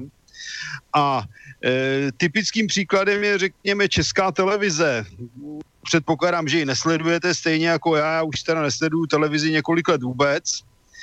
A e, te, te její, její obsah se v podstatě dá označit za propagandu, stupidní seriály, stupidní reklamy a stupidní zábavní pořady to je náplň české televize a nejenom tedy české televize si myslím. Proto se řada lidí už nedívá na televizi, co já vím v Česku a na Slovensku a dochází k tomu, že, že jak bylo správně řečeno, u lidí dochází už v hlavách ke střetu propagandy s realitou, protože všichni slyšíme, a to už jsme slyšeli za bývalého režimu, že se máme skvěle a budeme se mít ještě líp a máme se výborně a tak dále a stále ta doba nepřichází, stále se všichni nemáme skvěle, naopak těch, co se mají skvěle, je poměrně stále méně, bych řekl. A samozřejmě lidi to vidí Jo, a tím pádem dochází k problému. Oni pak už nevěří dokonce ani, když by tam říkali pravdu v těch oficiálních médiích, protože už i to považují za lež. Uh, Miro by chcel ešte niečo doplniť? bavíme sa o tých médiách, teda, že aký majú vplyv na verejnú mienku, ak ju vedia teda ovplyvňovať. Ja som si nalistoval stránku SME a 8 najčítanejších článkov za 4 hodiny. Prvé miesto Sagan 55 tisíc. Druhé miesto Sagan, tretie miesto na Marse jazero s tečúcou vodou, štvrté miesto Sagan, piaté miesto Sagan, šiesté miesto Sagan, siedme miesto nad malou lodinou napadol medveď Hubára, 8. miesto futbalista Legie sa po, po prehre s Trnavou skritizoval trénera aj celý klub. Teda od 55 tisíc do 5 tisíc žiadna politická téma. Hmm. No to asi uh, svedčí o tom, že jednoducho uh, ľudia sú už pre, prejedení a už im, už im to prestáva e, fungovať. Jasné. Uh, Roman, uh, Dušan by chcel doplniť, lebo uh, má nejaké skúsenosti s, s, s, tým, s NGOčkami, tak uh, môžeš, Dušan? Hej, no rád by som povedal teda, že aby sme z vaničky s vodou nevyliali dieťa, že ten tretí sektor alebo mimovládne organizácie neznamenajú len teda politicky nejak angažované, ale že to spektrum je veľmi široké a, a pokrývajú povedzme 10 väčšiu, širšiu agendu ako len nejakú politickú agendu. Hej. Čiže sú tam aj také veci ako stavanie materských uh, centier, um, zalesňovanie a uh, cykloturistické trasy a oprava černohorskej železničky a podobne. Čiže uh, treba si predstaviť, hej, že, že to spektrum, ja som tiež riaditeľ v jednej uh, neziskovke, uh, kde robíme uh, nejaký výskum.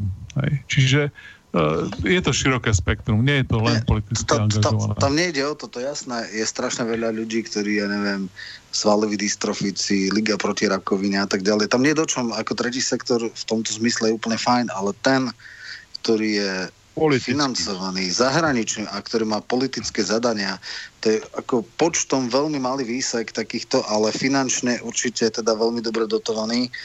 Tí, tie MVOčky, tak. ktoré hľadajú, fundraizujú po, po paru drobných a ľudia to robia v voľnom čase a zväčša úplne čiste z filantropie. E, k tým veľkej úcte, úcta tam nie je do čom. My hovoríme vyložené teraz o tých, ktoré majú zásadný záujem meniť e, systém politický a, a dosť unfair, unfair metódami.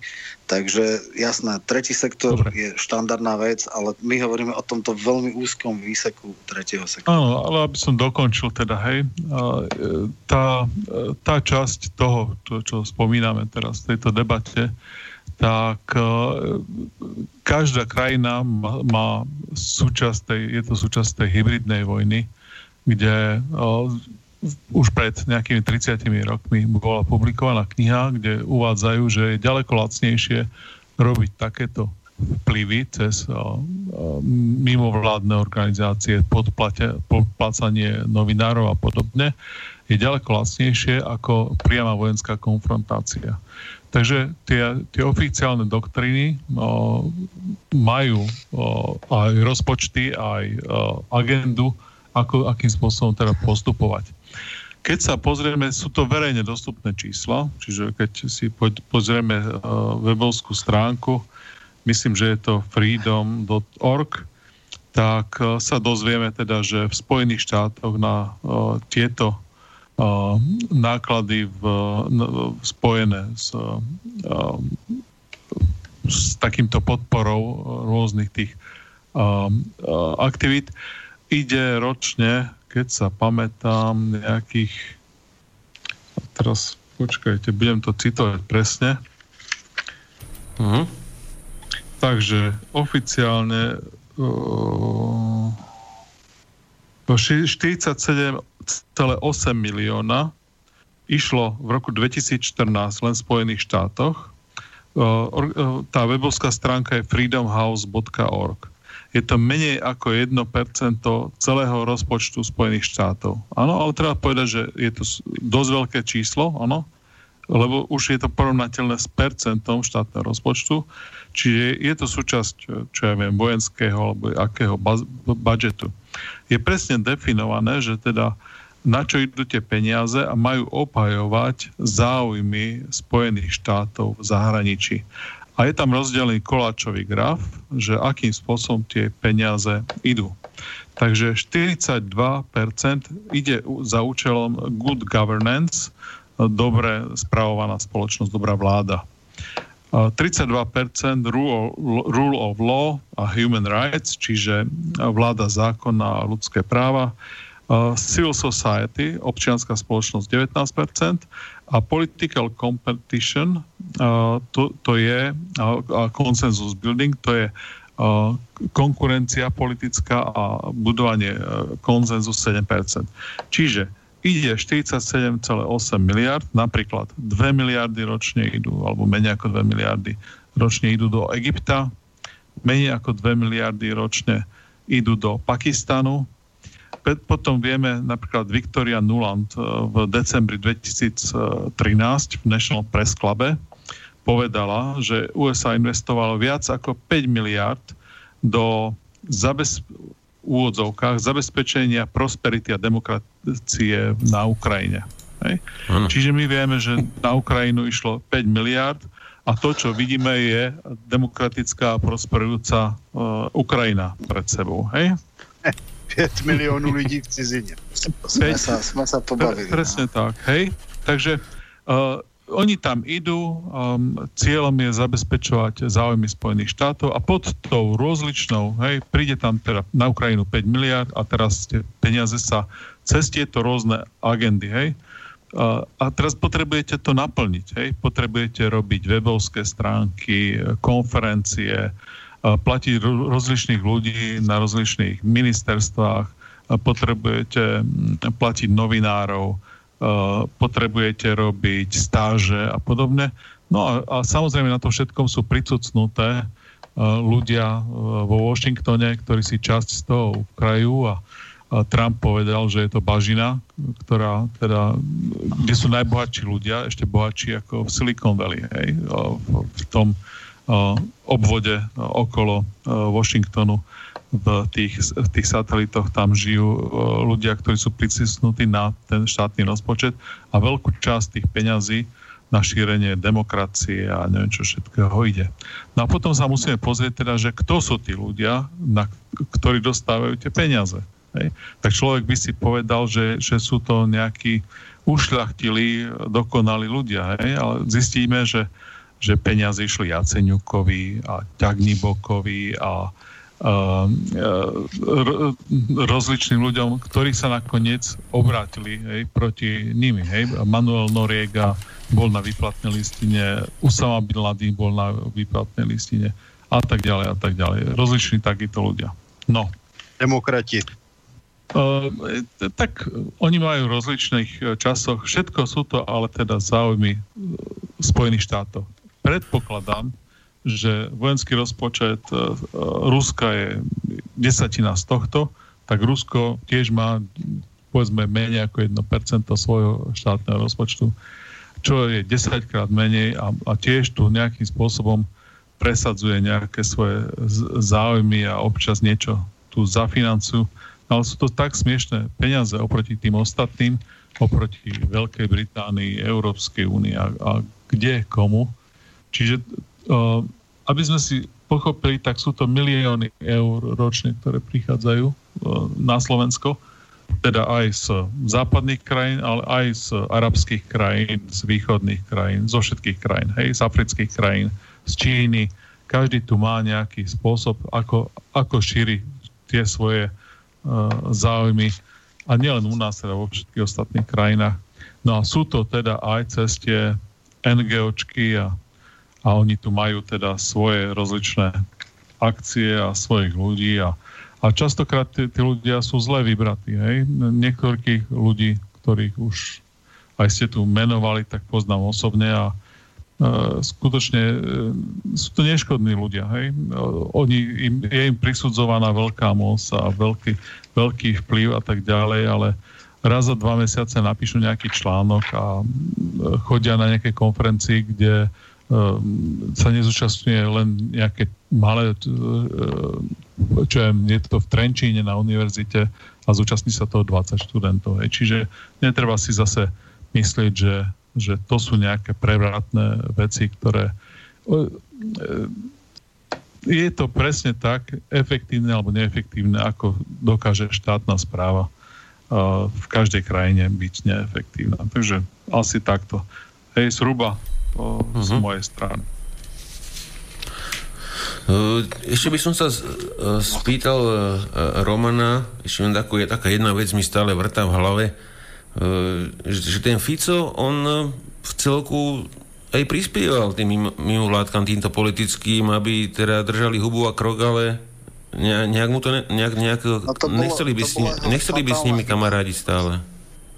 Tak, tak, že tak. či mu to nedochádzalo, alebo ako Nie, to vlastne vidíš? Toto náhodou, toto náhodou nielen, že vidím, ja troška ja viem, ako to bolo, lebo mám nejakých ľudí z jeho okolia.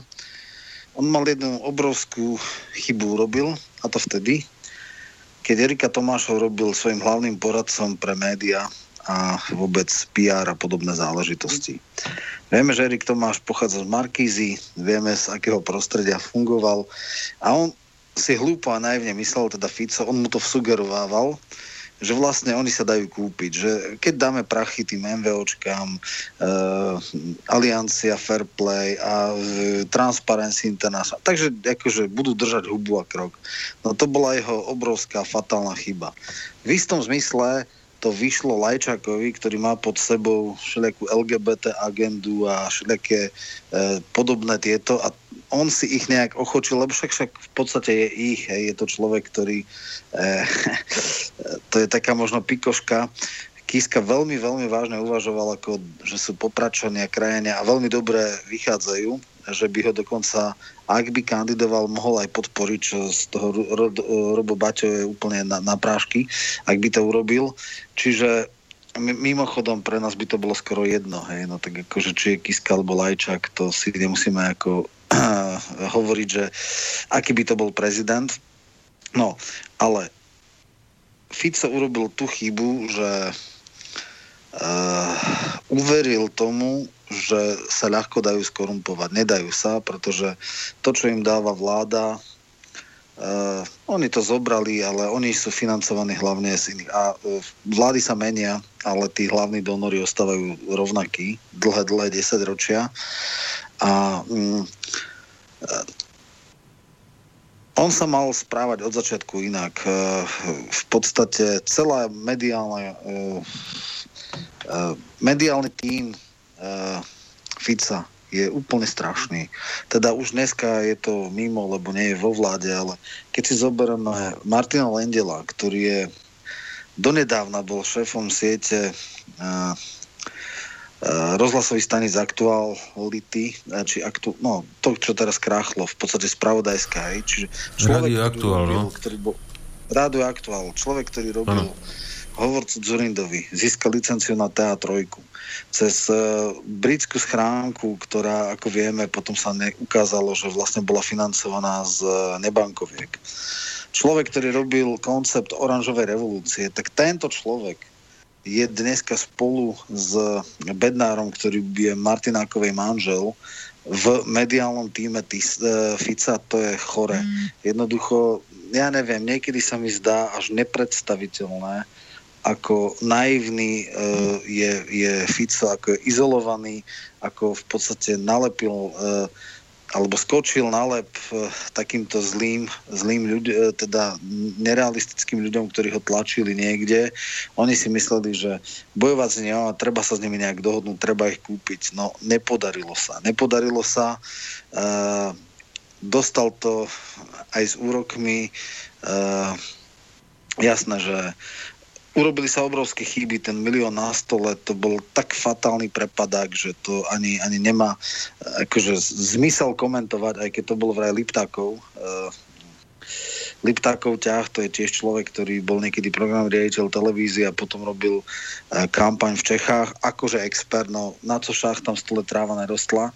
Čiže um, ukazuje sa, že skrátka strana, ktorá hodnotová strana, ktorá prejavuje aspoň náznak nejakého racionálneho, samostatného národného postoja, národných záujmov, tá jednoducho nemá šancu a nedá sa tak ľahko skorumpovať.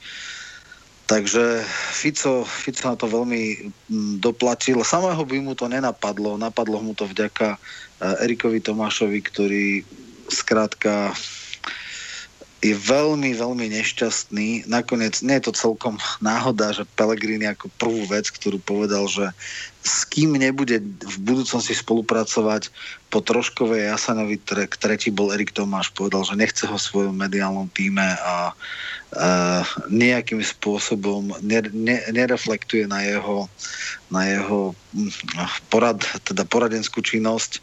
Vieme, že bol, mal obrovský záujem byť ministrom uh, kultúry, nestalo sa, takže aspoň niečo sa podarilo uh, v tom zmysle, že k dobrému by to nešlo.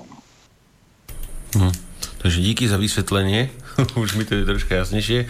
Ešte Miro chcel doplniť nejakú drobnosťou? No, ja som to obdobie Ficovej spolupráce s mimovládkami nazýval vždy pakt Molotov-Ribbentrop. No a potom zákonite v marci prišla Barbarosa. no, je to metafora, no. E, dobre, takže Roman, veľmi pekne ti poďakujeme, že si s nami strávil čas. Ja by si myslím, že by, myslím, že by sme mohli uzavrieť mimovládky tým, tým, jasné, touto jasné, metaforou. Pozvanie, no.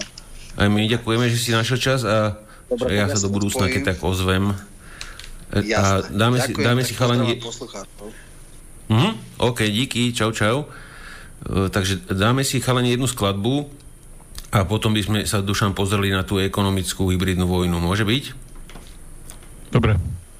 OK, takže pustíme si tam Propane, Left 4 Dead na 3 minúty a po skladbe sa počujeme opäť z Casus Belli.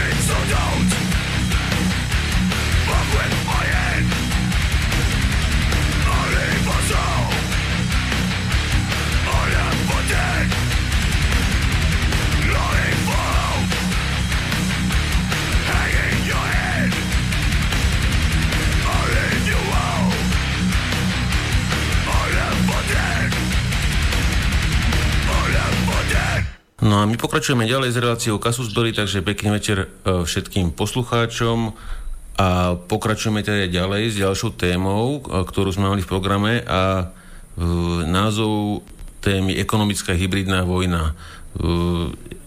Dočítal som sa o tom veľmi málo, preto sme si na to pozvali odborníka, ekonóma Dušana Doliaka. Takže mohol by si nám Dušan nejak nasteniť vlastne, jak to vo svete chodí s týmito ekonomickými vojnami, prípadne ktoré dokáže bežný človek vidieť a pocíti ich, alebo aj také, e, ktoré nemáme šancu vôbec pozorovať, že také niečo prebieha medzi rôznymi štátmi alebo mocnostiami. Mhm. No, asi budem najviac príkladov používať samozrejme Spojené štáty, lebo to najlepšie prečítané a mm, najlepšie jasne. zdokumentované, k tomu najviac e, článkov. Uh, v zásade sa jedná o to, že každá krajina sa snaží využiť aj financie a, a, a ekonomiku nejakým spôsobom vo svoj prospech, tak, aby získala nejakú výhodu. Aj, vojenskú, strategickú a podobne. Takže sú také pokusy manipulovať meny, nejaké manipulovať ratingy, manipulovať, robiť rozličné opatrenia, ako sú sankcie a podobne, s cieľom poškodiť toho, toho druhého. A to nie len, nie len človek by si povedal, že e, protivníka, čiže napríklad, že Spojené štáty sa snažia poškodiť Rusko a Rusko Spojené štáty, ale aj Spojené štáty sa snažia získať výhodu voči svojim spojencom alebo kvázi spojencom, čiže nejakým krajinám, s ktorými majú nejaké dohody vzájomné, tak aj napriek tomu sa snažia získať nejaké výhody. Ale treba povedať teda, že, že celé to začína niekde, to, jak sa nastavuje tá agenda, to začína tým uh, Council on Foreign uh, Relations, kde, kde uh, tá zahraničná politika aj za Obamu, aj predtým a pravdepodobne tento, uh, ten, táto organizácia ovplyvňuje aj súčasnú zahraničnú politiku, pretože ovládajú väčšinu ministerstva zahraničia, väčšinu úradov, sú prepletení so, so silovými zložkami. Takže uh, toto bude jedna z takých tých hlavných uh, hybných síl toho, že ak, aká agenda zahraničná sa nastavuje a uh, z tých ľudí, ktorí by sme mohli poznať, uh, ta, ten výbor riaditeľov, alebo ako sa to nazýva, ten nejaký 36 ľudí, tak je tam napríklad Colin Powell, čo bol mi, minulý minister obrany, myslím, Spojených štátov obrany, vojny počas vojny v Iraku. A je tam napríklad Farid, Farid Zakaria sa volá, tuším. Mm, no, novinár, a, ale sú tam aj ďalšie mená. Sú tam ľudia z, z financií, z veľkých bank, sú tam ľudia z hedžových fondov, z privátnych aj, aj nejakých, aj samozrejme aj z armády. Ta, členom toho zoskupenia môžu byť aj firmy, je tam normálne nejakých 200, 300, možno aj 400 firiem, presné číslo si nepamätám, ktoré majú ročné členské a, a tým pádom sa môžu zúčastňovať nejakým spôsobom ovplyvňovania tej zahraničnej politiky. Takže títo ľudia nejakým spôsobom ovplyvňujú to, že ktorí ľudia budú kde menovaní, sú prerastení s, SRO, s, pardon, s tými mimovládkami, sú prerastení s médiami. Hej. Ľudia od nich idú k médiám a zase z médií k ním. Sú tam ľudia, ktorí vlastnia tie médiá, ale sú tam aj ľudia, ktorí tam uh, boli ako novinári. Takže uh, uh, zahraničná politika Spojených štátov a pravdepodobne aj každej ďalšej krajiny je veľmi napojené na priemysel a na, na financie danej krajine. A samozrejme, každý v rámci tých svojich možností a, a tých podmienok v danej krajine sa snaží to hrať tak, aby to bolo čo najvýhodnejšie pre tú krajinu a preto vidíme aj, že, že Trump teraz sa snaží poškodiť nemecké automobilky, aby dal prácu svojim ľuďom, pretože tej práce na planete je čoraz menej a hlavne tej málo kvalifikovanej, takže snažia sa to, tú prácu doniesť do Spojených štátov. Takže podobne, podobne to bude fungovať aj v iných krajinách, ale samozrejme menej otvorené. Keďže Spojené štáty boli doteraz hegemonom na planete, tak, tak mohli celkom otvorene odpočúvať Merkelovú, ale um, ak niečo robila nemecká výzvedná služba bez dozoru uh, Spojených štátov, tak to robili veľmi, veľmi um, potichu, potajme, aby sa o tom nikto nedozvedel.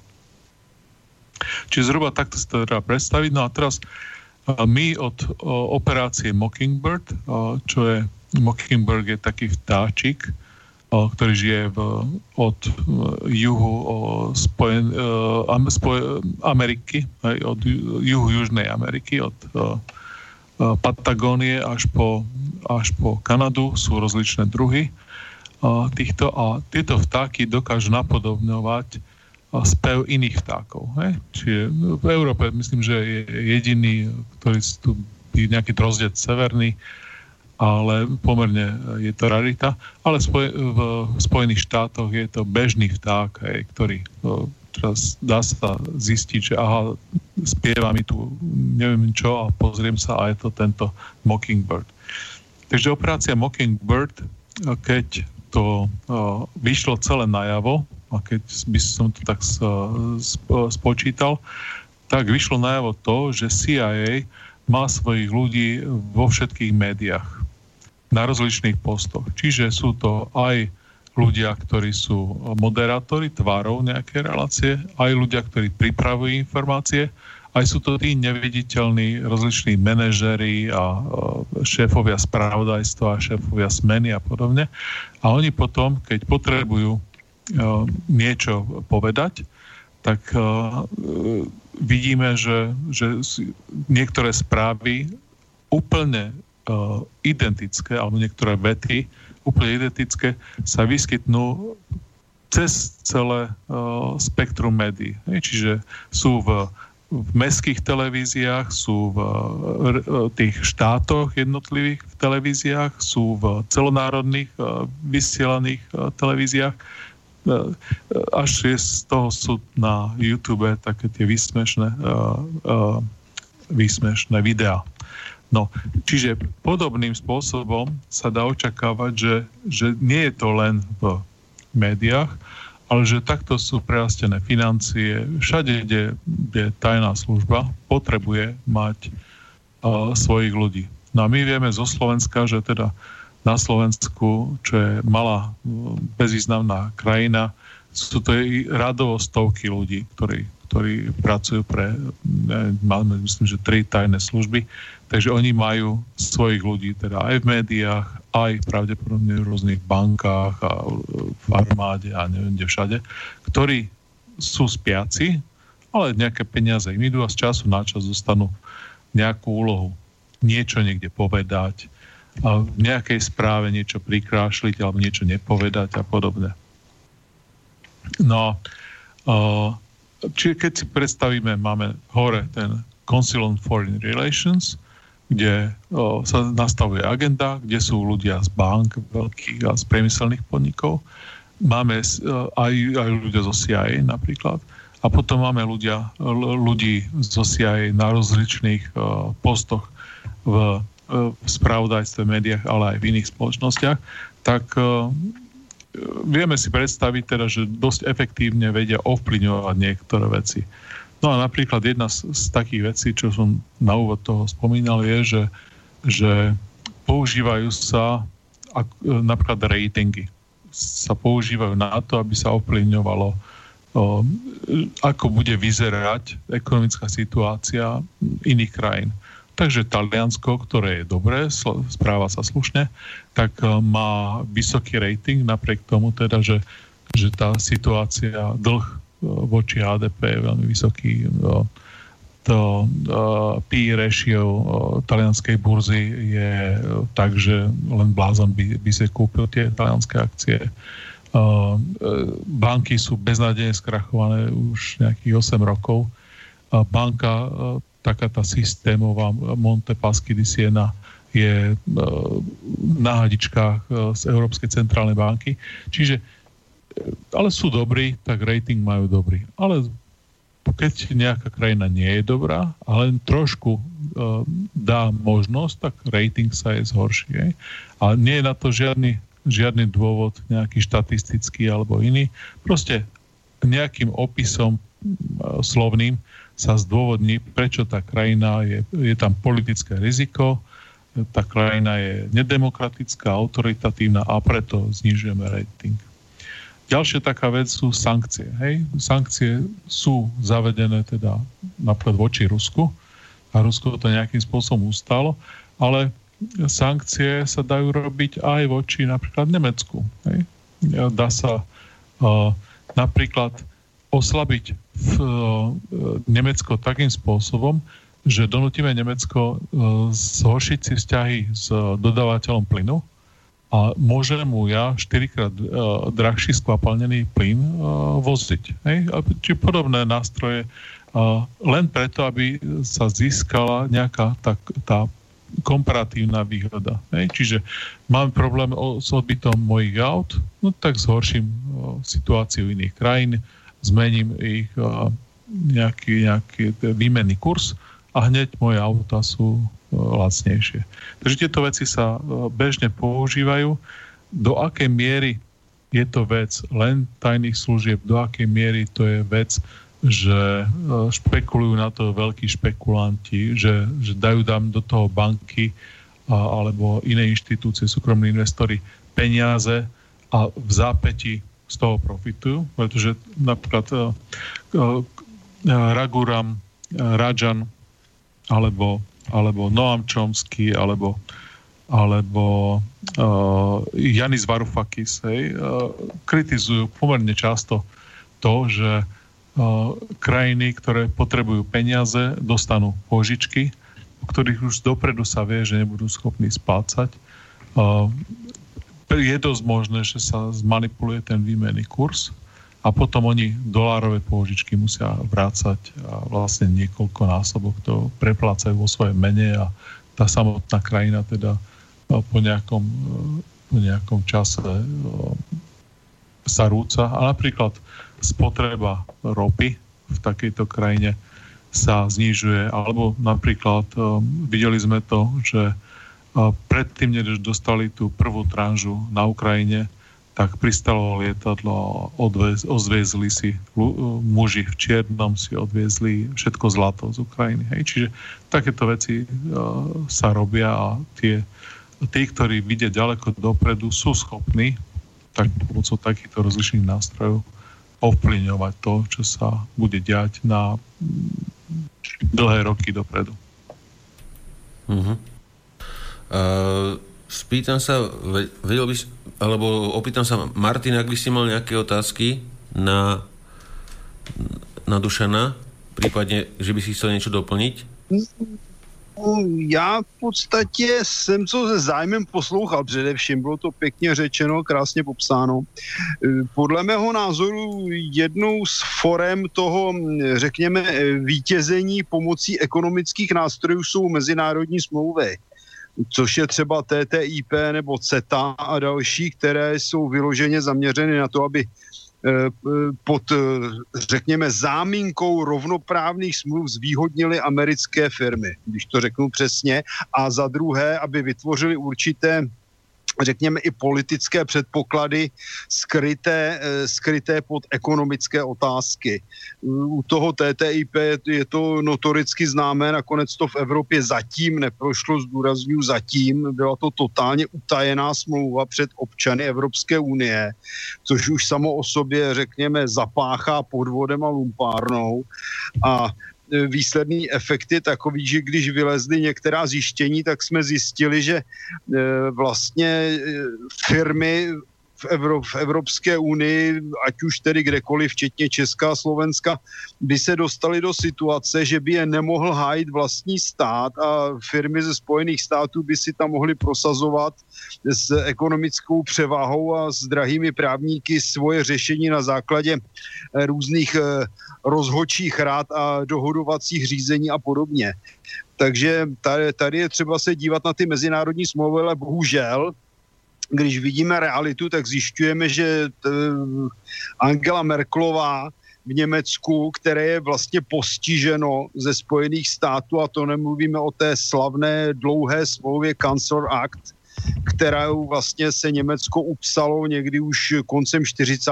let, že bude kolonií, no tak Merkelová podporuje to TTIP, přestože musí poškodit i německé zájmy a to je podle mého názoru největší problém těchto ekonomických, eh, řekněme, řešení v boji o světovládu, že je podporují mnohdy i osoby v těch cílových zemích, které mají být poškozeny. Jak tady bylo před chvílí správně řečeno, je to otázka třeba prodeje z amerického skapalněného plynu, který je podstatně dražší než e, ruský plyn, který je dopravován ropovody.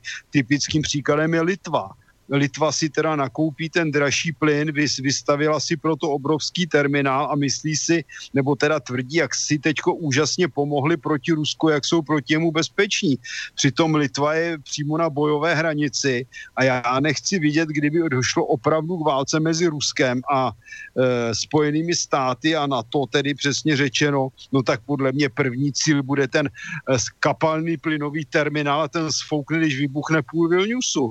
Takže já jsem toho názoru, že tady se přehlíží za prvé zájmy státu a národu, ale za druhé i bezpečnost, protože právě ty ekonomické války vytvářejí podmínky pro horké války v mnoha případech. A i, ta, eh, i vlastně to embargo proti Rusku má snížit ekonomické možnosti Ruska, aby dohnalo ztrátu ve vyzbrojování, kterou zavinili svou politikou Gorbačov a Jelcin. Tady se stále mluví, aspoň v českých médiích určitě a v mnoha západních také, o tom, jak Rusko děsivě zbrojí. Přitom Rusko snížilo vojenský rozpočet za poslední dva roky. Zatímco Spojené státy ho navýšily o 10% evropské státy se snaží ho zvedat teda aspoň o desítky procent, aby se vůbec kam si dostali.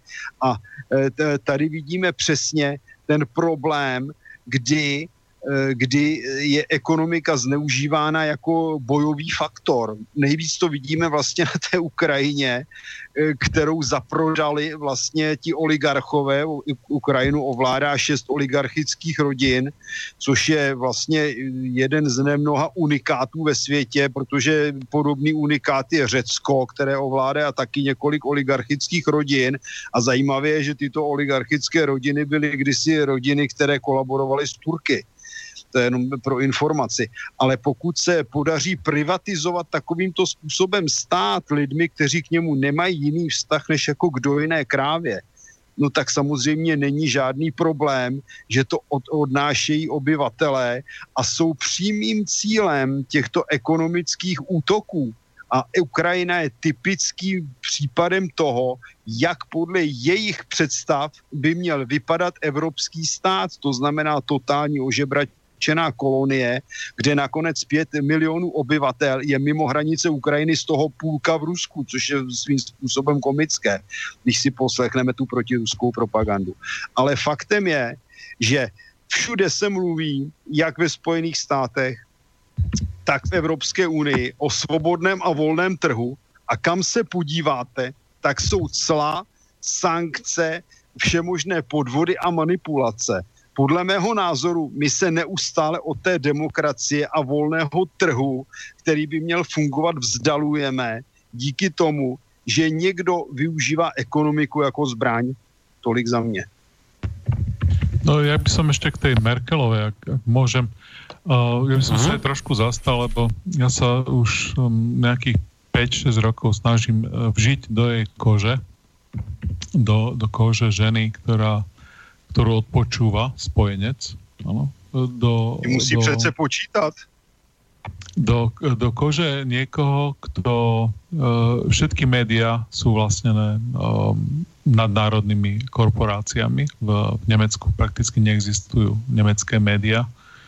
Uh, takže keď človek uh, čokoľvek povie, a je to proti záujmu tých nadnárodných korporácií, tak hneď ho zotrutie média.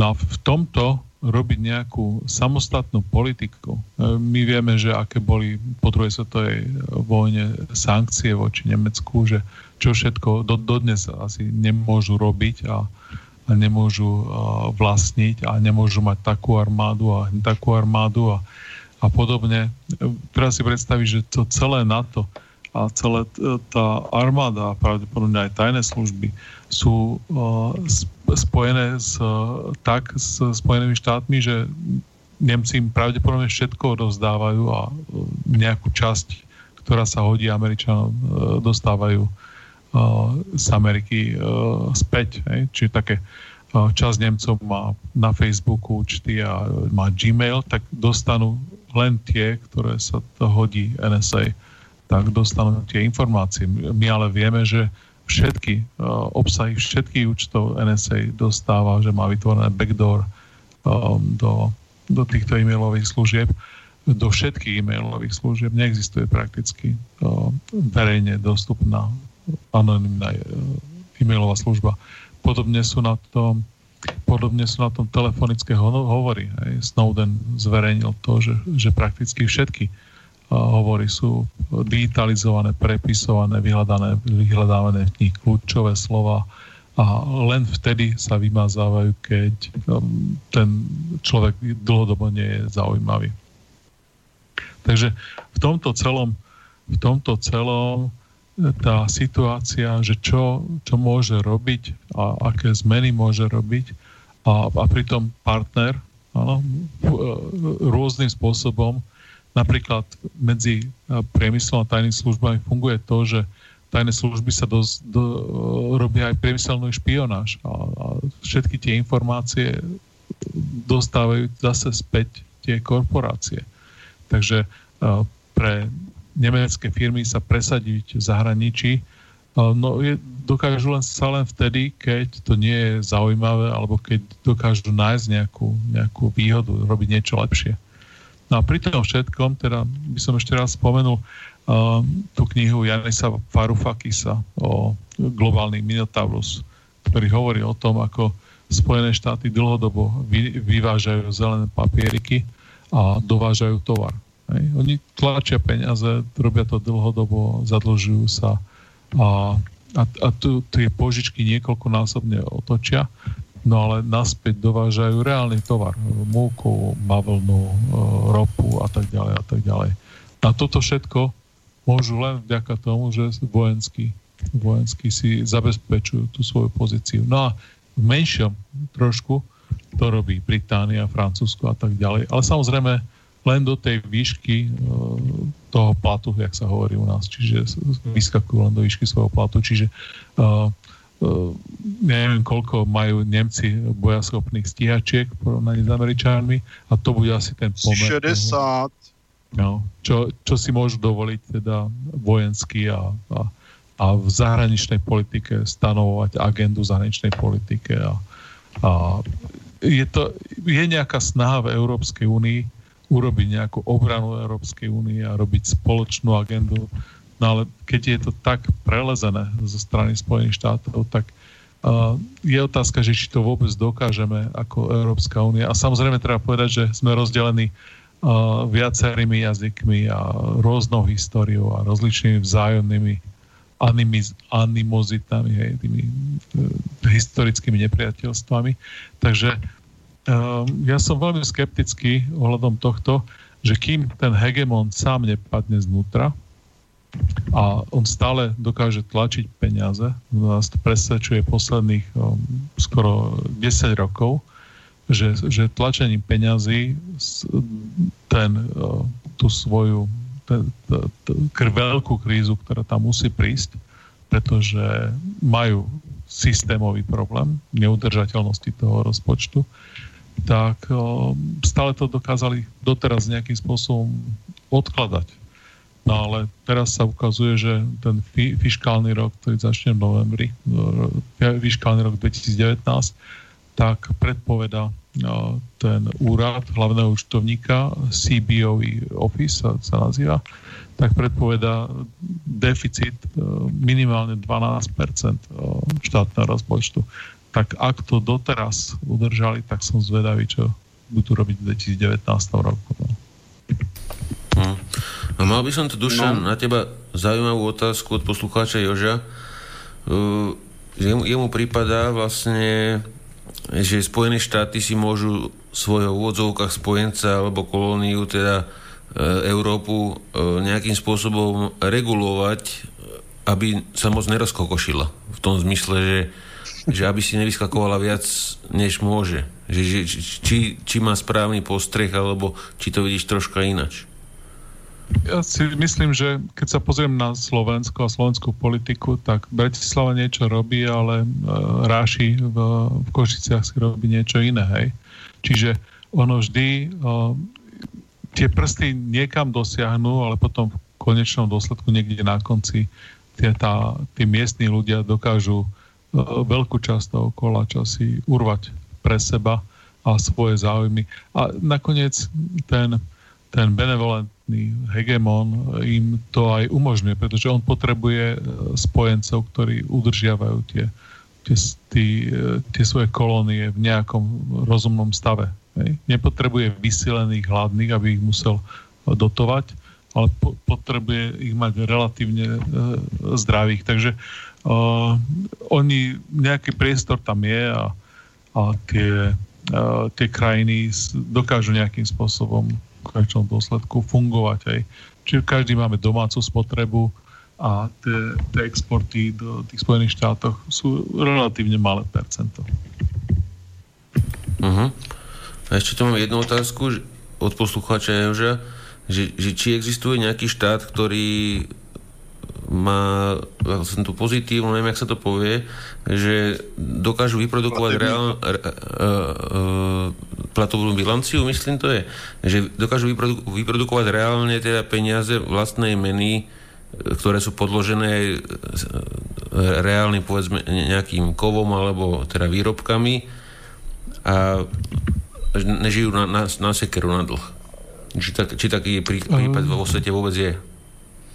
E, ako nemáme k tomu žiadne výpočty, žiadnu štúdiu som nečítal, ale napríklad no, jak sa chová Spojené štáty voči zvýšku sveta, takýmto spôsobom sú obveňovaní Nemci a, Holandania, ktorí sú jediní dve pre, prebytkové rozpočty v, v Európskej únii, že využívajú tú Európsku úniu a eurozónu na to, aby E, svoje výrobky e, predávali a zase e, donútili tie periférie odoberať tie výrobky a zlikvidovali tam tú ko- konkurenciu. Čiže napríklad tí Gréci sú vyslovene závislí od nemeckých a holandských výrobkov, výrobkov a nie sú schopní ich miestni čokoľvek, čo by robili, hej, trička alebo alebo e, elektronické výrobky a tak ďalej, e, nemôžu tomu obrovskému nemeckému e,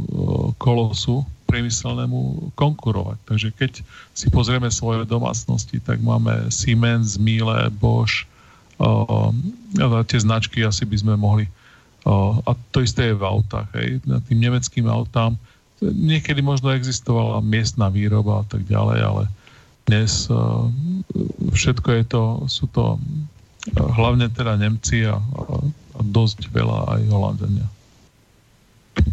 Uh-huh.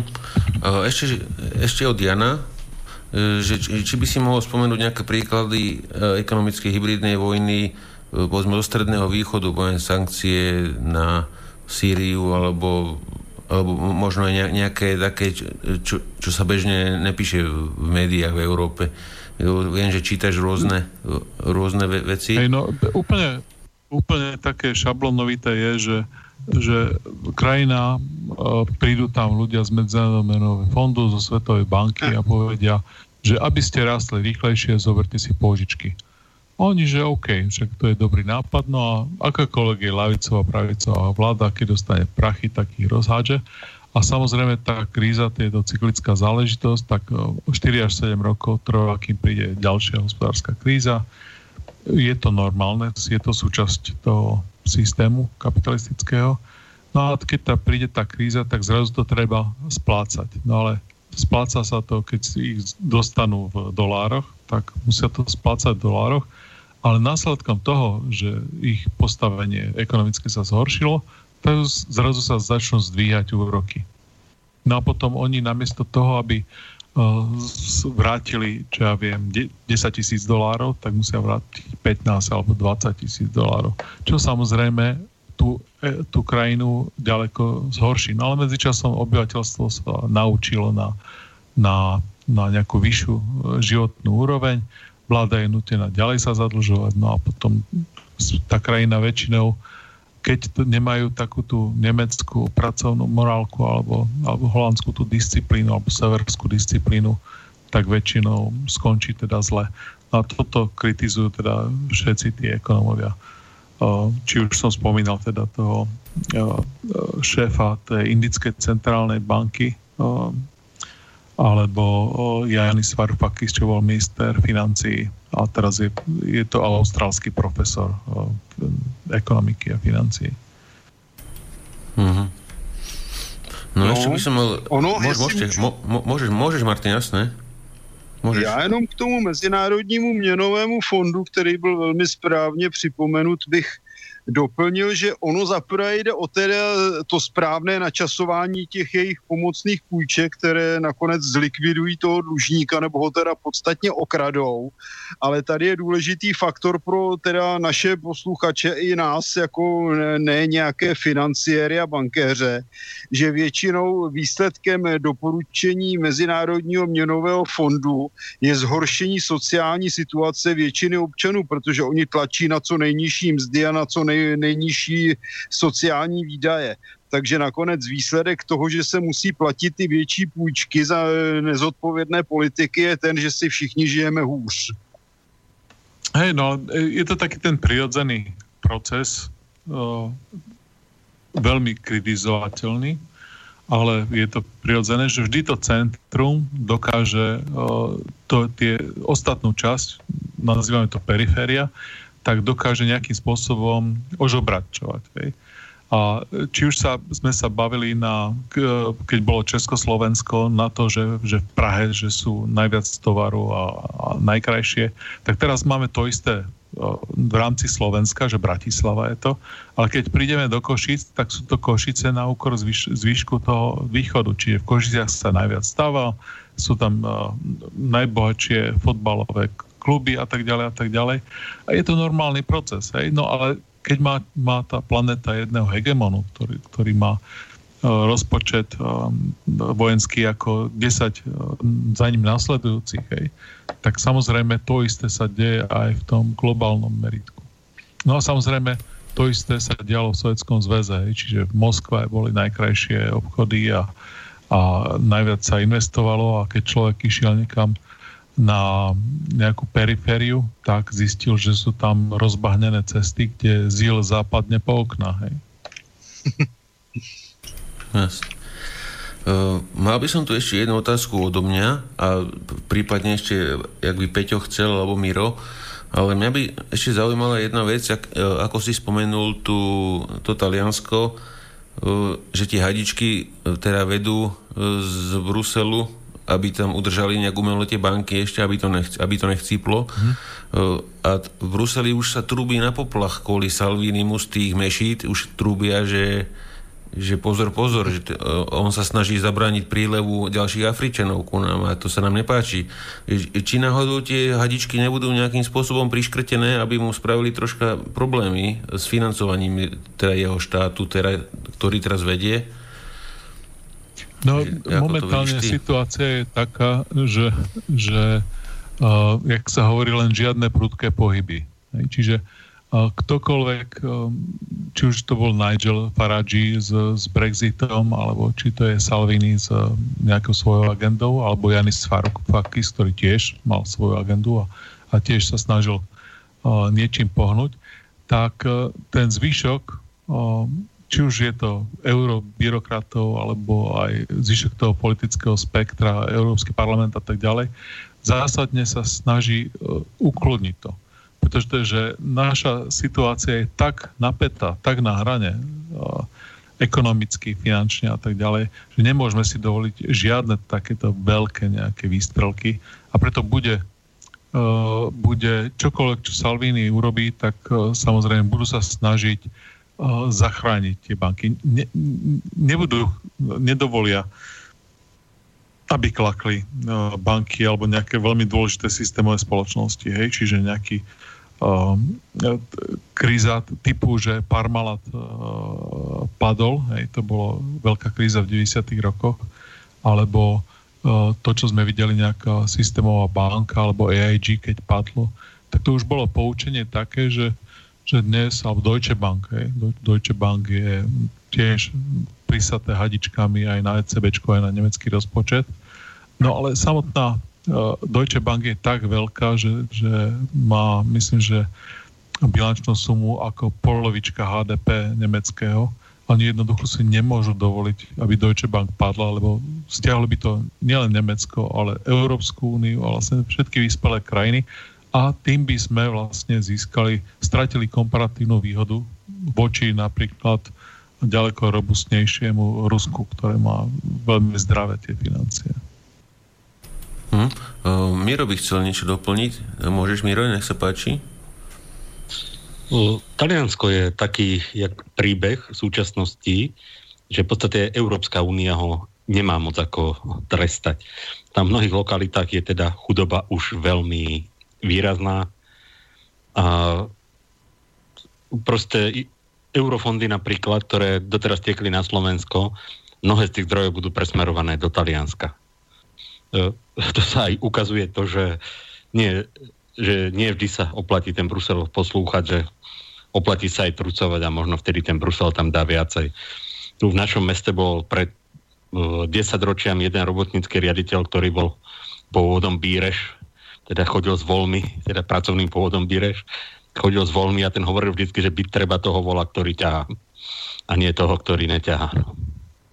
Takže asi toľko. Uh, neviem, Peťo, uh, dáme dneska tie F-16 a tie vrtulníky, ten úžasný nákup, čo bol teraz ďalší plánovaný, alebo necháme to na budúce na, na, na dlhšie? Asi by to bolo vhodné. A ako to vidíš? 6 minút. No, nepočujem ťa. Říkal 6 minút. Ale počul som ho strašne slabúčko, keby z vedľajšej miestnosti rozprával. Tak. Ja som nič nezmenil medzi tým, všetko funguje po starom. No, no teraz je počuť. To slyšíme. No tak hovor, hovor, že či, či dáš nejaký nástrel?